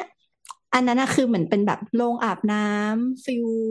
ดั้งเดิมโบราณ ยกเว้นเกาหลีที่มันใหม่หน่อย ทีเนี้ยในโลกปัจจุบันนะคะ เราก็อยากนำเสนออีกสองประเทศที่เราไปลองมา เช่นกันฉันไปลองมาเยอะจังเลยนะเนี่ย นั่นแหละ อันแรกคือรัสเซีย รัสเซียเขามีเป็นแบบกึ่งโรงอาบน้ำกึ่งซาวน่าสาธารณะ เรียกว่าบันย่าค่ะ คือหลักๆ แล้วอะฟังก์ชันมันก็คือซาวน่านั่นแหละ เขาบอกว่าในบันย่ามันมีตำนานของชาว Slavic ชาว Slavic ก็คือเหมือนแบบพวก ex USSR ทุกคนอืมเขาอืมเล่าว่าในบัญญาแต่ละที่อะจะมีสิ่งที่เรียกว่าบัญญาสปิริตอยู่ฟิลแบบเหมือนเทพารักษ์มั้ง อีกแล้วเหรอ เออทำไมเป็นมีความผู้เชื่อแบดูบแลนี้ทั่วโลโรกงอาเลยบน้ำเว้ยใช่ เออ เออ ซึ่งไอ้บัญญาสปิริตเนี่ยเขามีชื่อว่าบันนิกค่ะ รูปลักษณ์ของบันนิกเนี่ย ก็คือเป็นชายแก่ร่างเล็ก แห้งๆผมงอก มีเครายาวขาวแล้วมีเล็บยาว แล้วเขาจะซ่อนตัวอยู่หลังเตาไฟในในซาวน่าโรงอาบน้ำอะ จะเผยตัวมาให้คนเห็นน่ะ ต่อเมื่อมีคนทำตัวไม่น่ารัก ก่อกวนเสียงดังในโรงอาบน้ำบันนิกอะ จะสาดน้ำร้อนใส่ชอบมากเลย สาดน้ำร้อนไม่พอเลว แล้วแต่เลเวลสมมติเสียงดังเจี้ยวเจ้าสาดน้ำร้อน แต่ถ้าเกิดว่าเหมือนแบบทะเลาะกันนั่นนี่บันนิกอะจะโยนหินร้อนอะใส่เว้ยเออเริ่มโหดละสลาวิกอะทุกคนรัสเซียมันก็โหดอยู่ปะวะนั่นแหละเลเวลต่อไปคืออะไรอมน้ำมันแล้วมาพ่นไฟใส่หน้าอย่างเงี้ยนะไม่ถึงขนาดนั้น แต่ว่าอีกฟังก์ชันหนึ่งของบันนิกเว้ยที่น่าสนใจมาก คือเขาสามารถทำนายอนาคตได้ด้วยอ๋อ อ๋อว้าวอ๋อโอเค วิธีไม่รอการแล้วก็คือ เออ ให้ยืนหันหลังตรงประตูอาบน้ำคือเปิดประตูอาบน้ำไม่ต้องเปิดแบบเปิดเต็มๆนะคะ เปิดแค่ครึ่งเดียว ให้มีช่องพอให้บันนิกโผล่มาได้ แล้วก็เอาหลังแนบเว้ยให้ส่วนหนึ่งของหลังอะ ครึ่งหนึ่งอยู่ตรงประตูอีกครึ่งหนึ่งอะเฟซซิ่งเข้าไปในโรงอาบน้ำฟิลเนี้ยอืมเนี่ยอย่างเงี้ยโอเค แล้วให้อืมบางนิดขัดหลังตรงที่ออกเอมาอ แล้วเราอะ ก็ถามคำถามบันนิกเว้ยถ้าเกิดว่าทำนายทายทักแล้วอนาคตมันดีอะ บันนิกจะรูปหลังให้ด้วยความรัก โอ้ยเสียวเออเป็นชายแก่ที่รูปหลังให้เออโชคดีนะดวงดีนะเอง แต่ถ้าเกิดว่าคำทำนายแย่โชคร้าย บันนิกอะจะใช้กรงเล็บปะข่วนหลังแทนอ้าวเวนอะไรวะ จะไปดีไหมวะเนี่ยนั่นแหละ เออเมื่อเมื่อกี้ยังไม่หลอนเลย เออ คือตอนแรกคิดว่า เฮ้ย ถ้าโชคร้ายซะหน่อยก็คือ ไม่มีอะไรปล่อยให้กูยืนเคว้งๆไว้อย่างนั้นสักพักหนึ่งอะไรอย่างงี้ไม่ควรโถปูไม่โหดวะบอกแล้วว่ามันเป็นตำนานของชาวสลาวิกอะทุกคนแบบตำนานของพวกเขามันโหดร้ายและเถื่อนมากก็มีความโหดนั่นแหสัตละว์รัสเซียอยู่ จริงนั่นแหละ อะทีเนี้ย พูดถึงชาวรัสเซียทั่วๆไป เขาก็รักกันไป บัญญาเนี่ยมาก ๆ ในสมัยก่อนนะคะไอ้บัญญาสาธารณะเนี่ย ก็ชาวบ้านผู้ใช้แรงงานต่างๆ อะ ก็จะนิยมมาอาบน้ำกันที่นี่ ส่วนคนรวยเขาก็จะมีโรงอาบน้ำส่วนตัว คนเท่ากัน ตรงไหนวะ นั่นแหละ anyway ข้ามไป เออ บัญญาเขาจะทำเป็นสามห้อง ก็คือจะมีห้องอบไอ้น้ำ ห้องสำหรับให้คนมาซักผ้าแล้วก็เป็นเป็นทางเข้า ที่เราเอาหลังไปแนบ แล้วก็ให้บรรยาขวดหลังอะเอ้ยบรรณิขวดหลัง นั่นแหละ ตรงห้องทางเข้าอะค่ะ จะมีจุดให้แขวนเสื้อผ้า มีมานั่งสำหรับนั่งพักอะไรเงี้ย ส่วนห้องซักผ้าเขาจะมีก๊อกน้ำร้อน ซึ่งเขาก็ใช้น้ำร้อนจากในเตาของห้องอบไอ้น้ำนั่นแหละ มาซักผ้าแล้วก็มีก๊อกน้ำเย็นแยกเอาไว้ให้ต่างหากด้วย แม่บงแม่บ้านก็จะเอาตะกงตะกาผ้ามาซักชับๆๆๆๆๆอย่างนี้อะไรเงี้ยนั่นแหละ แล้วก็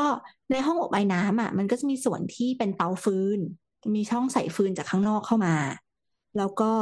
มีช่องใส่หินร้อน เพราะมันก็เป็นซาวน่าเนาะแล้วก็มีรูเล็ก ๆสำหรับราดน้ำลงไป แล้วก็มีถังเก็บน้ำอะ เอาไว้ให้ข้างบน แล้วก็มีมานั่งอยู่ในมุมห้อง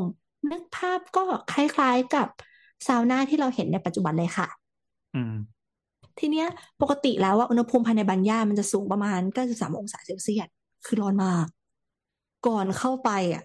พี่หมีรัสเซียเขาก็เลยต้องใส่หมวกสักหลาดก่อนเลยหรือหมวกขนสัตว์เพื่อปกป้องเส้นผมจากความร้อน แล้วก็จะพกเสื่อเล็กๆ เป็นแบบผ้าสักหลาดขนสัตว์ก็ได้อะ เอาไปลองนั่งด้วย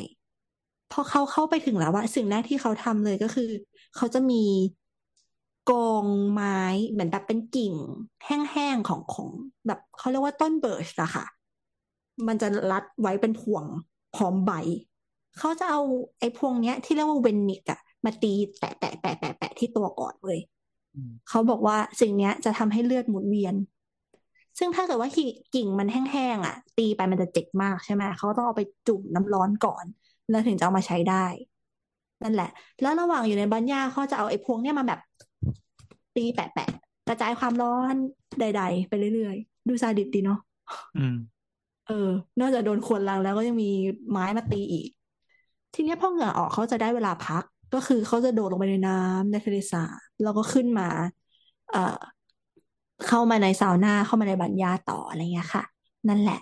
แล้วบัญญาที่เก่าแก่ที่สุดแห่งหนึ่งในมอสโกอะชื่อว่าซันดูนีบัญญาเราอาจจะออกเสียงแบบอังกฤษเวอร์ ภาษารัสเซียจะไม่ได้ออกเสียงแบบนี้เลยก็ได้ อะสะกดค่ะ S A N D U N Y เว้นวรรค B A N Y A นั่นแหละ สร้างขึ้นเมื่อปี 1806 ปัจจุบันน่ะ เขาเปลี่ยนเป็นคอมเพล็กซ์ขนาดใหญ่ มีสระว่ายน้ำฟิตเนสร้านเสริมสวยร้านอาหารอืมนั่นแหละ ก็ถ้าใครไปมอสโกแล้วไม่เขิน ไปลองได้นะจ๊ะ ทีเนี้ยพูดถึงสวยซาวน่าจังอืม ใช่สถาปัตยกรรมดีมาเออกแบแบบบ สวยน่ามากไป สวยมากจริงแล้วว่าดูอืมเหมือนบ่อนการพนันเออเรามีว่าควบ่อนคาสิโนการพนันนะเบาทำให้เหมือนอันนี้อ๋อเหรอเออๆเออ ก็อาจจะเป็นไปได้ นั่นแหละ อะ ถ้าใครมีโอกาสไปมอสโกก็แวะเข้าไปได้ค่ะ นั่นแหละ อืม ไปไปดูรอบๆไปอาจจะไม่ต้องเข้าข้างในก็ได้ เพราะว่าแบบแค่ตึกข้างนอกอะก็สวยแล้ว แล้วถ้าดูรูปข้างในด้วยนะทุกคนเหมือนแบบอะถ้าใคร อ่ากดดูตามไปอะค่ะ มันก็จะเป็นแบบเป็นสไลด์รูปอะไรอย่างเงี้ย เออ ดูดีมากเลยอืมนั่นแหละ architecture เหมือนแบบ architectural style เป็น electricism in architecture นั่นแหละ ซึ่งไม่รู้เหมือนกันว่ามันคืออะไร ทุกเออคนมัไปนคือดูอะไรกันวะเองเด้อแต่สไหนถาปนั่นนิกสิครับอะไรวะเนี่ยสคำใหม่ถาปอีกนิแล้กวไม่อะอยู่ซะด้วยที่นี่ เออ นั่นน่ะดีนะ นั่นแหละ อะ ประมาณนี้ อะ เสร็จแล้วพอพูดถึงซาวน่า แน่นอนเราข้ามประเทศนี้ไปได้ ไม่ได้จริง ๆ นั่นก็คือ ฟินแลนด์แดนมูมิน รู้หรือไม่ว่าคำว่าซาวน่าเป็นภาษา Finnish นะอ๋อเหรอเฮ้ยอันนี้เอเพิ่งอรู้ ใช่ อืม นั่นแหละ คนฟินแลนด์เป็นคนคิดการทำซาวน่าจ้ะเฮซึ่งอืมถ้าคุณไปฟินแลนด์ คุณจะเจอซาวน่าเยอะมาก มีอยู่ทุก ที่ทุกหัวมุม คือเขาบอกว่ามีอยู่ประมาณสองล้านแห่งทั่วประเทศ เรียกได้ว่าเป็นอัตราส่วนหนึ่งต่อสองของจำนวนประชากรเลย หมายถึงโอ้ประชากรฟินแลนด์สองคนต่อซาวน่าหนึ่งที่อะแล้วก็แล้วคือสาธารณะด้วยใช่ไหมไม่ใช่แบบของส่วนตัว ใช่โอ้ขนาดคนอยู่ในคุกก็ยังมีซาวน่าให้ใช้เลยเอาดีๆ มันมันอยู่ในรากวัฒนธรรมเขาเวอร์เออเออจนเอกอระทั่ง สิ่งเนี้ยได้รับการจดทะเบียนอะให้เป็นมรดกโลกทางวัฒนธรรมที่จับต้องไม่ได้ด้วยนะเออ ไม่ใช่ละมรดกโลก มรดกทางวัฒนธรรมที่จับต้องไม่ได้อ่าเออ เป็นรากวัฒนธรรม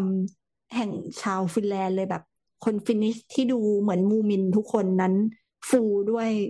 ซาวน่านี่ไงเขาเลยชื่อว่าฟินแลนด์มันฟินจริงๆปะเออ ก็อาจจะเข้าไปแช่อุ่นๆ คือเรารู้สึกว่าเพราะว่าสภาพอากาศที่เขาอยู่มันแบบค่อนข้างโหดร้ายมากๆ เพราะมันหนาวตลอดทั้งปีจริง ๆ แม้ว่าช่วง summer มันก็ยังหนาวสำหรับคนที่มาจากประเทศเขตร้อนอย่างเราอะไรเงี้ยค่ะอืมนั่นแหละ ชาว Finnish เขาก็เลยเริ่มการอบซาวน่าขึ้นมาเพื่อคลายหนาว การซาวน่าของเขาก็นั่นแหละ ปกติเลยเริ่มจากการอาบน้ำแล้วก็เข้าไปในห้องซาวน่าที่ร้อนร้อนกว่าบันยาคืออุณหภูมิสูงสุดอะ อยู่ที่หนึ่งร้อยสิบองศา บ้าไปแล้วนั่นแหละ แล้วเขาก็เอากิ่งไม้ birch อะมาตีตัวเหมือนกันเว้ยคล้าย ๆ กันเลยอะไรเงี้ย แล้วก็เวลาที่เขาซาวน่าเสร็จในหน้าหนาวอะเขาจะกระโดดลงไปในน้ำที่เป็นน้ำแข็งอืมก็คือทุกอย่างมันหนาวมาก เหมือนเลคใด ๆ เลคคือทะเลสาบบ่อน้ำแอ่งน้ำมันแข็งเป็นน้ำแข็งไปหมดใช่ไหมมันก็จะเป็นน้ำแข็งหนาๆ ชาวฟินนิชก็เลยตัดน้ำแข็ง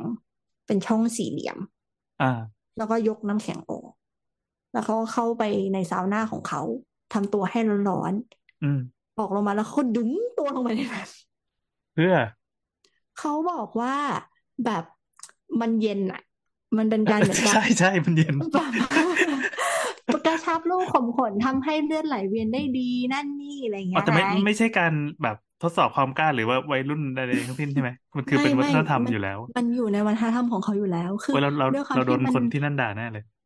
เออด้วยความที่ข้างในนั้นน่ะมันร้อนแบบร้อยสิบองศาอะลงอ่าไปในน้ำเย็นจัดอะมันก็คเดี๋ยงวไม่รู้สึกอะไรหรอกไอมั้งไอองศานี่มันคือองศาฟาเรนไฮต์เปล่า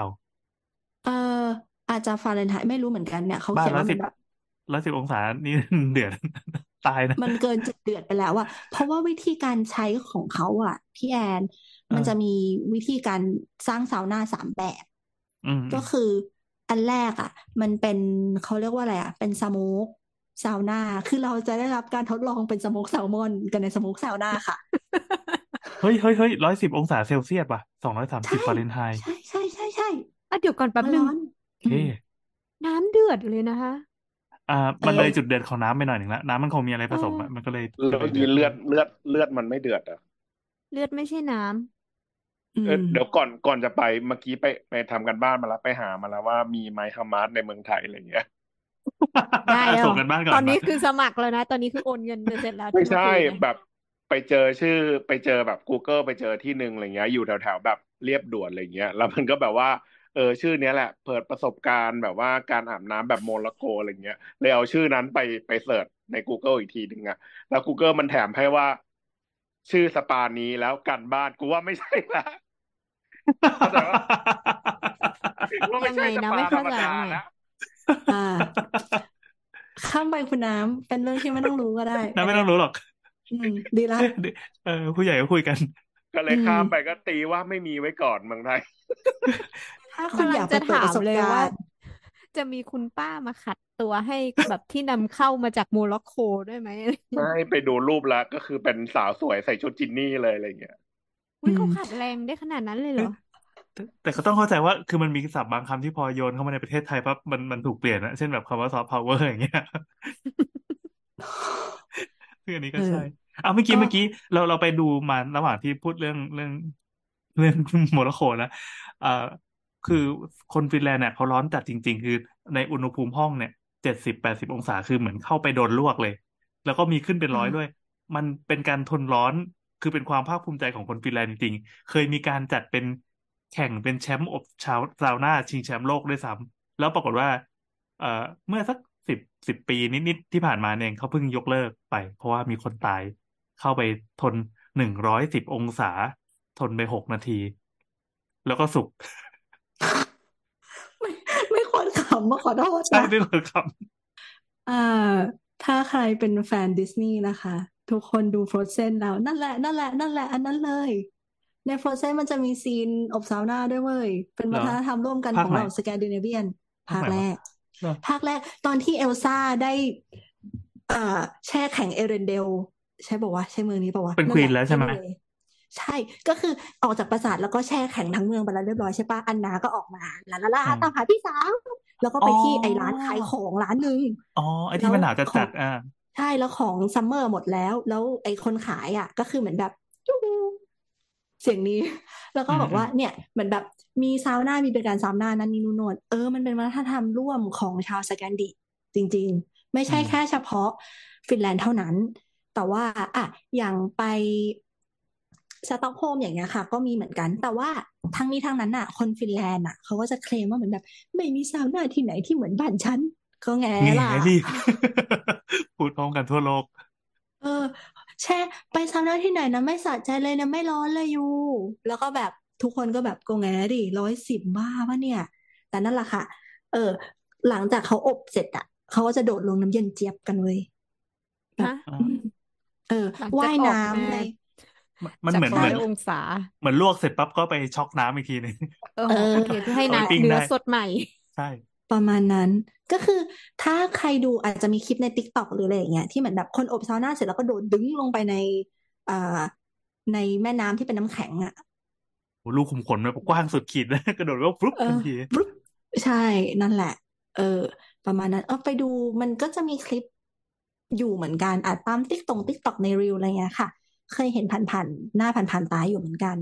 ซึ่ง อะพอเขา จุ่มตัวลงไปในน้ำเย็นแล้วใช่ไหมจนเขาพอใจเขาสะสมแล้วเขาก็ขึ้นมาใหม่เว้ยแล้วเขาก็เข้าไปในซาวน่าต่อ แล้วก็ทำวนซ้ำๆซ้ำๆซ้ำๆกันไปอย่างเงี้ยเรื่อยๆซึ่งในช่วงเขาไม่ได้ทำสิ่งเนี้ย เฉพาะช่วงฤดูหนาวเท่านั้นนะหน้าร้อนเขาก็ทำแต่หน้าร้อนเขามันก็ไม่ได้ร้อนมากอะอืมซึ่งถ้าเกิดว่าไปกับคน Finnish แล้วก็ไปเยี่ยมบ้านเขาเขาก็จะชวนเรา เข้าซาวน่าไหมจ้านั่นแหละ ก็เหมือนเป็นเขาเรียกว่าอะไรอะอืม สิ่งที่เขาชวนทุกคนเป็นปกติ เป็นซอฟต์พาวเวอร์เออกิจกรรมเออ จริง welcome ซาวน่าเป็นซอฟต์พาวเวอร์ของคนฟินแลนด์จริงเออแล้วไปทั่วโลกเลยนะ ทั่วโลกมีซาวน่านั่นแหละ อะ ทีเนี้ย พอเขาอบและแช่น้ำเย็นจนพอใจแล้วเขาก็จะขึ้นมา แล้วก็อาบๆพอน้ำพอใจครบนี่คือพอใจแค่ไหนครับลงไปปั๊บแบบโอ้กูพอใจแล้ว เนี่ยเหรอแล้วแต่คือ ที่คุยกับเพื่อนที่เป็นคน Finnish อะเขาก็บอกว่า อ๋ออยู่ช่วง summer ก็คือเนี่ย เปิดไอ้ cabin ซาวน่าแล้วก็ทุกคนก็สลับกันเข้าออกกันทั้งคืน เพราะว่าพระอาทิตย์มันไม่ตกไงมันสว่างทั้งวัน กลัวซาวน่าทั้งวันเลย เหนื่อยก็ไปนอน ขึ้นมาแล้วก็อะจิบเบียร์กินใส่กรอก อิ่มอิ่มนอนอะตื่นมาใหม่เข้าซาวน่าอีกแล้วเนี่ยชีวิตไม่ได้ทำอะไรเลย คนคนที่นั่นดูนุ่มฟูมากแต่ว่าเพลง metal ของ ฟินแลนด์นี่แบบแอมากเลยนะ ก็เลยไม่รู้เขาเอา inspiration นั้นมาจากไหนว่าชีวิตดูดีดี มันคือตอนที่เขาเข้าซาวน่าเขาจะได้ดนตรีนั้นออกมาเอออืมน่าเสิ่งเลยเนื้อว่ะชูชีอะไรอย่างเงี้ยแบบฟูขึ้นมาอย่างเงี้ย กับแบบความไฟและความร้อน ก็เลยไปลงกับดนตรีเมทัลนั่นแหละ อะ ทีเนี้ยค่ะ การเข้าซาวน่าเขาบอกว่าก็เราอะเอาไปได้เข้าไปได้แค่แบบผ้าขนหนูเล็ก ๆ อันเดียวเท่านั้นนั่นแหละ ทุกคนก็คือจะถอดชุดทุกอย่างออกหมดเลย เขาบอกว่ามันจะมีกางเกงในแบบพิเศษเว้ยที่เป็นแบบ disposable tissue อะชื่อว่าเอ่อ perfecti นั่นแหละ เอาเป็นว่าเป็นกางเกงในกระดาษแล้วกัน เออ ก็อนุโลมให้คนที่เขินนะใส่กางเกงในกระดาษเข้าไปได้ นั่นแหละ ซึ่งไอกางเกงในกระดาษอันเนี้ย ก็เหมือนกับว่าถ้าเกิดว่าไปในแบบ public sauna ก็ ใครจะใส่ก็ใส่ ใครไม่ใส่ก็ก็แล้วแต่ แต่ก็เอาเขาเรียกว่าอะไรอะเอาผ้าขนหนูลงเข้าไปได้นะคะ แล้วก็ อ่าเขาบอกว่า อืม เหมือนเขาเขียน disclaimer มาให้ว่าเหมือนแบบซาวน่าน่ะ มันคือ non sexual place นะทุกคน ทุกคนไปซาวน่าจริง ๆ ไม่มีใครไปปั๊มปั๊มกันในซาวน่าเพราะอาจจะตายได้ ตายจริง คือคือมันไม่ควร มันไม่ควรอย่างรุนแรงนั่นแหละ เธอ hot อยู่เธอ hot แล้วมากเลยเธอ hot มากเลยเธอสุกแล้วอะไรเงี้ยนั่นแหละ แล้วก็ถ้าเกิดว่าเราไป public ซาวน่าค่ะ เขาบอกว่าห้ามใส่ชุดว่ายน้ำเข้าไปนะ เพราะว่ามันร้อนมากๆมากมากมากมากๆแล้วยิ่งคนน่ะ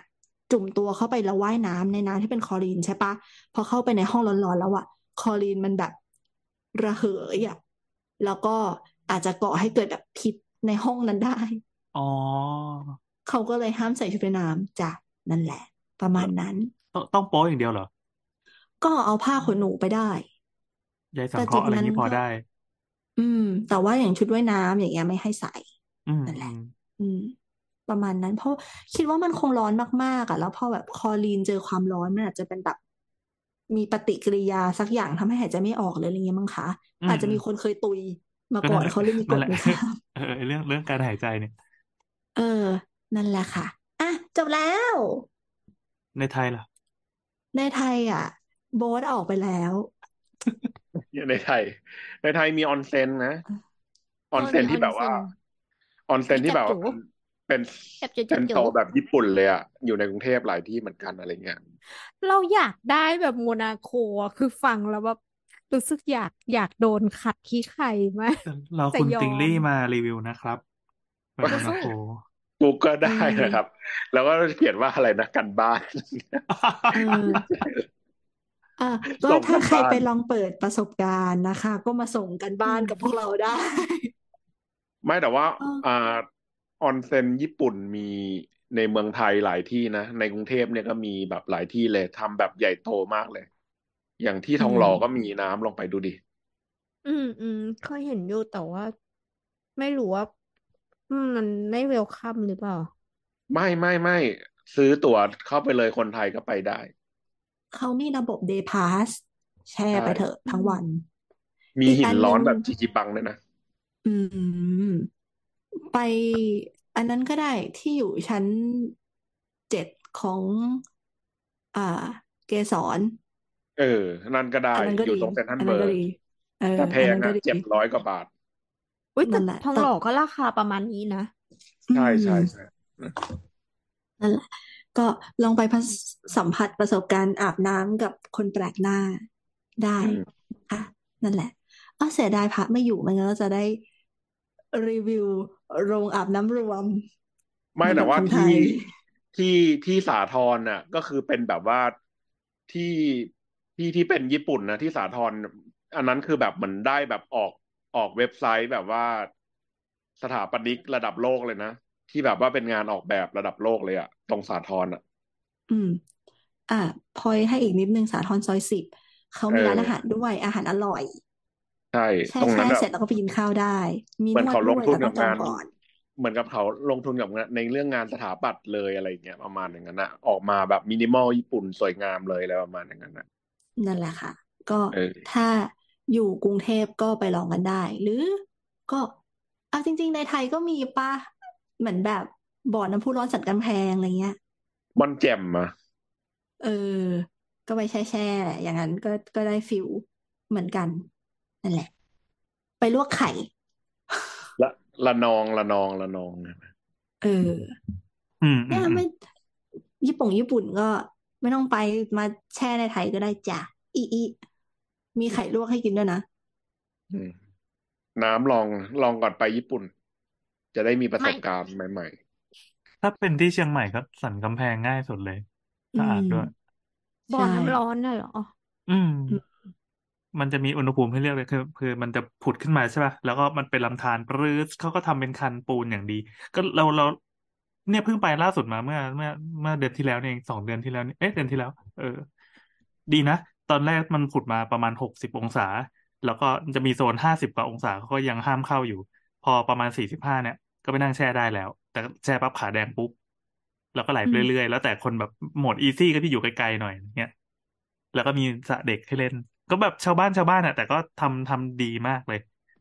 เพราะว่าออนเซ็นญี่ปุ่นมันจะอยู่ประมาณสี่สิบเอ็ดสี่สองนั่นแหละจะจะร้อนสุดแหละไม่เอไม่ เอเอเกินกว่านี้อะไรอย่างเงี้ยเออ แล้วก็มีเป็นห้องเป็นห้องก็ให้ไปตักอาบได้ไม่ทีตักอาบนี่คือเอาขันขันโจกโจกใส่เงี้ยเหรอใช่ใช่ใช่ก็เป็นเป็นเป็นก๊อกคือทุกอย่างมันจะถูกส่งมาจากไอจุดที่เป็นบุ๋งบุ๋งขึ้นมา แล้วก็เป็นห้องห้องห้องใครอยากไปนั่งนั่งวีพีจะไปแก้ผ้าอะไรก็เป็นในห้องซะแล้วก็มีเก็บเสียตังเงินค์ไหมเสียเสียเงินไหมเสียเสียตังค่าเข้าห้อง แต่ว่าถ้าจะเที่ยวฟรีก็คือข้างเอเออ รู้สึกจะเป็นค่าบริการแบบสามสิบบาทอะไรเงี้ย ที่เคยไปจะเป็นแบบอ่ามีมีสันกำแพงเนาะแล้วก็แถวนั้นมันจะมีอีกจะเป็นจุดๆๆอะทางไปเชียงรายจะมีแวะแวะแวะระหว่างทาง มีทำเป็นรีสอร์ทก็มี แล้วเอ่อถ้าเพชรบุรีก็มีที่หนองยาปล่อง แต่มันอันซีนมากเข้าไปลึกมาก แล้วก็ถ้าเป็นที่ระนองก็ดังหน่อย ที่พังงา เอ๊ะ น่าจะพังงาหรือว่าเออพังงาพังงาก็มีอะไรแบบนั้นระนองดีระนองดี แต่ทุกที่มีมีกลิ่นกรรมฐานหมดเลย ครับก็เนี่ยไปซื้อไข่ต้ม เพราะตอนเด็กๆจำได้ว่าไปลวกไข่ เออ ทุกคนจะต้องถูกถูกผลักดันให้ซื้อไข่ต้มนะ มันก็มีไข่เออเอ๊ะไข่ขายค่ะแบบเป็นพวงพวงแล้วมีฉลอมอะเอาไปแช่เลยห้านาที แล้วก็กินไข่ออนเซ็นของแท้อะไรเงี้ย ก็งงเหมือนกันก็แบบไปแล้วอะกูจะลวกทำไมวะแต่ก็แต่ก็ทำนะเออเออเออเออเราเราจะเป็นความงงๆอะ เราจะเจอแบบคุณป้าที่ต้อนคนเข้ามา เออเออแล้วก็จะยื่นตังค์ให้เขาแบบงงๆ แล้วก็รับไข่มาแบบงงๆ แล้วก็เอาไปตรงนู้นนะจ๊ะหนู แล้วก็อะอะเดินเดินตามตามเข้าไปแล้วก็อะห้านาทีอะห้านาทีเสร็จเอาขึ้นมาแล้วก็อ๋อร้อนจังเลย เออเออเออกินแล้วก็อ๋อก็ก็มีมะกงมะกี้เหยาะๆแล้วก็ใช่ใช่ก็ก็ก็เหมือนไข่ต้มที่บ้านกูนี่หว่าแบมันบอร่อยก็ไงไม่มันมันไม่ใส่ใส่ไข่มันแต่มีว่าสตอเรารี่ไงทำสิ่งนี้เอง เอเอออนั่นเอแหละอประมาณนั้นครับไม่ได้แบบเปิดแก๊ส หย่อนไข่นะเว้ยนี่คือไปถืออยู่หน้าแบบบอลน้ำพุร้อนแล้วแขนแบบเมื่อยจังเลย ไม่ได้ไม่ได้ไม่ได้ คือถ้าไปตรงนั้นนะเขาจะไม่ให้ยื่นอืมคือมันจะเป็นบ่อเอที่อแบบร้อนจัดมันจะบอกเฮ้ยมันอ่ามันมีคนเอ่อมีคนไทยสักที่หนึ่งอะปีนี้ ปีนี้หรือปีที่แล้วเนี่ยตกลงไป ที่มีคนตกค่ะเออจำได้อืมมีข่าวอยู่ถูกเลยแต่แต่ถ้าเขาไปตกที่ฟินแลนด์เขาจะถือเป็นหนึ่งคนธรรมดานั่นชาวฟินแลนด์เขานั่ตนกแหลงไปละได้ แล้วก็ว่ายน้ำต่อมแจ่มได้ตามปกติ อืม นั่นแหละอ่าไม่แต่ว่าถ้าเกิดอากาศอากาศข้างนอกมันหนาวอะแล้วแบบว่าเหมือนแบบว่า น้ำมันอุณหภูมิประมาณ อะสี่สิบกว่ากว่าๆเงี้ย มันพอดีมากเลยนะคือตอนที่ไปญี่ปุ่นครั้งเนี้ย ที่เพิ่งกลับมาเนี่ย มันมีวันหนึ่งที่ฝนตกใช่ไหมอากาศมันหนาวมากเลยตอนเช้า แล้วมันจะมีแบบว่าบ่อบ่อแช่ที่มันอยู่ภายนอกอะ ก็คือหนาวมากข้างนอกพอแช่ไปปุ๊บเออมันรู้สึกดีเลยอะมันพอดีเลยอะบรรยากาศกับ หมายถึงว่าบรรยากาศอากาศข้างนอกกับบ่อมันมันทำให้ทุกอย่างมันพอดีอะไม่ร้อนไปอะไรเงี้ยอ๋อข้างในกับทรมานมากกว่าอะไรเงี้ยประมาณอย่างนั้นอะอ๋อเออ อีกเรื่องหนึ่งสำหรับใครที่ไปพักเรียวกังนะคะ เอ่อผนังบางนะคะ พื้นเป็นไม้เสื่อทาทามินะคะทำอะไรอะได้ยินนะเว้ย หรือหรือถ้าเกิดคุณแฟนตาซีมากเลย คุณเคยดูสื่อหลายหลายๆอย่างมา แล้วคุณก็เข้าไปในห้องมันจะมีห้องแบบ private ที่ต้องบุ๊กเวลาเอ่อหลาย ๆ คนพยายามบุ๊กเวลากลางคืนดึก ๆ ที่เงีหยมาบยสถึงงัดหมายหมายถึงห้องนะเอ้ยห้องอาบใช่ไหมห้องอาบของโรงแรมโรงแรม แต่ละโรงแรมแต่ละเรียวกังจะมีห้องแช่อ่าของตัวเองที่เป็นห้อง private ที่ที่สามารถเข้าไปจุ่งจิ่งกันสองคนได้อ่าอย่าหาท เพราะทำไมว่า อะำคุณทุกอย่างมันบางไปหมดเลย แบบอืม แค่เสียงเลื่อนฝากันอะชึบอะอืม ก็ได้ยินละ ถ้าเกิดคุณแบบ อืม เออ ไม่ได้ทุกคนก็นั่นแหละค่ะ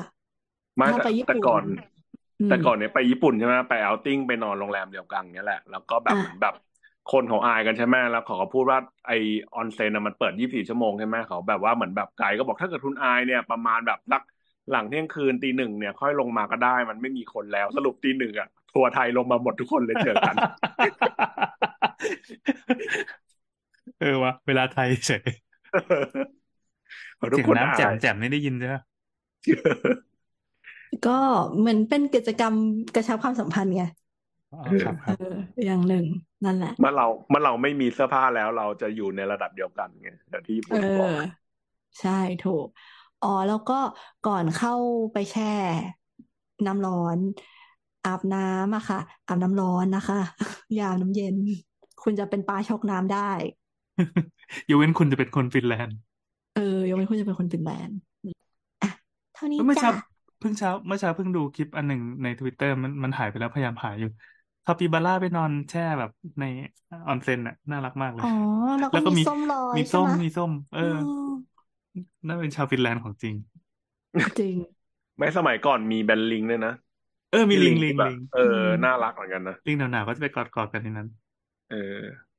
ก็ไปได้นะครับ ญี่ปุ่นจบแล้วอืมจบแล้วเร็วนอนเที่ยงคืนเที่ยงคืนเที่ยงคืนมีคนโง่หนึ่งคน โอเคโอเคโอเค ก็อาบน้ำกันนะครับ ทุกคนฟังแล้วก็ฟังไปอาบน้ำไปก็ได้อืมเออแล้วก็จะระบอกวังบอกว่าครับไอ้ไอ้ที่ขับที่พลอยบอกอะ สั่งจากจีนแค่ราคาสามสิบบาทเองอะแต่สั่งในไทยตั้งสามร้อยฮะเออ ไอ้ถุงมือขัดอะไม่รู้มันใช่หรือเปล่า แต่เราสั่งจากจีนไปแล้วอะสั่งแล้วจริงด้วยเหรอเออ สั่งไปแล้วสองอัน น่าจะได้ข้างเดียวป่ะแต่ในรูปมันมีสองข้างไมคืออโครยากพจะลาสลติอกง เต็มหน้า เออ แล้วเราอะ สั่งก่อนที่พลอยจะบอกบอกว่ามันมีวิธีที่ทำให้ออกเยอะด้วยแล้วเราก็แบบเพิ่งเมื่อกี้ก็คิดมาว่ากูขัดไม่ออกแน่เลยว่ะ สั่งสบู่น้ำมาด้วย เออ เอาให้น้าครต้องบสั่งสบู่ด้วย อืเออมใช่ black soap ใช่เออ โอเค ขัด black soapสั่งตู้ซาวน่ามาด้วยน้ำตู้ซาวน่าคอนโดมี เออ ก็เยี่ยมไปซาวน่าเสร็จแล้วก็ขึ้นมาขัดเนี่ยควรเป็น steam นะเพราะซาวน่ามันจะแห้งแล้วมันเอียดไปหน่อย นั่นแหละ steam ไปครับสิบห้านาทีแล้วก็เอาระหว่าง steam อยู่อะเหงื่อแล้วก็จะออกใช่ปะ ไอสบู่มันก็จะค่อยๆละลาย แล้วก็ควักสบู่อะมาป้ายต่อเลยถูต่อไปเรื่อยๆ ให้มันเป็นฟองอยู่ตลอดเวลา แต่ว่าระวังเข้าตา อย่าแบบอย่าทาหน้า อย่าถูหน้า อืมสบู่เฮ้ยใช้แค่ตัวพอ แล้วแล้วหลังจากขัดอะเขามีมอยเจอร์ไลเซอร์อะไรให้เราไหมเพราะว่าผิวมันน่าจะแห้งมากอะไรเงี้ยอืมไม่มี ก็คือไอไอไอตัวที่ขัดอะมันมีน้ำมันอะไรอยู่แล้วใช่ไหมออกมาคือชุ่มชื้นเลยอย่างนั้นนะ สบู่มันค่อนข้างชุ่มค่ะ แต่ว่าปกติเราจะมีเหมือนเป็นแบบ body oil ติดไปอยู่แล้ว แล้วก็ชโลม body oil หรือบางทีเราก็ไปนวดต่ออย่างเงี้ย ซึ่งเขาก็แบบใช้น้ำมันอยู่แล้วอะก็เลยไม่ได้แบบผิวแห้งเอี๊ยดขนาดนั้นนั่นแหละถ้าอยากใช้น้ำมันถ้าอยากมะกผิวอกลื่นปะอืม อยากผิวลื่นก็ไปสันกำแพงต่อแล้วก็ลงไปแช่เลยแบบขึ้นมานี่ผิวมันทุกคน เออ เพราะอะไรอะ เพราะว่ามันมีไอ้นี่ปะน่าจะเป็นกรรมกำมะถันถันเทียนที่มันกำมฐานเคลือบอยู่ โอเคนะเออเออนี่ที่ฝางจำไม่ได้แล้วเคยไปนานละที่ฝางก็มีเหมือนเป็นบ้านพักอุทยานอะน่าจะเป็นแบบแบบเช่าได้ อันนี้ไม่ชัวร์นะว่าว่าทุกวันนี้เขายังเปิดอยู่หรือเปล่า แต่คือนานละแล้วข้างหลังบ้านพักก็เป็นแบบเหมือนเหมือนบ่อน้ำร้อนส่วนตัวโคตรดีเลอืยมเออน่าไป อะไม่ไปมีนใครอนได้จ้ะยินเลยบายบายอาบน้ำกันด้วยนะครับ ทุกคนค่ะ และนี่คือรายการสาวสาว EP ที่สามร้อยพอดีเลย โอ้ รออากาศวันที่ยี่สิบห้า พฤศจิกาสองห้าหกหกนะครับสำหรับวันนี้สวัสดีจ้าบ๊ายบาย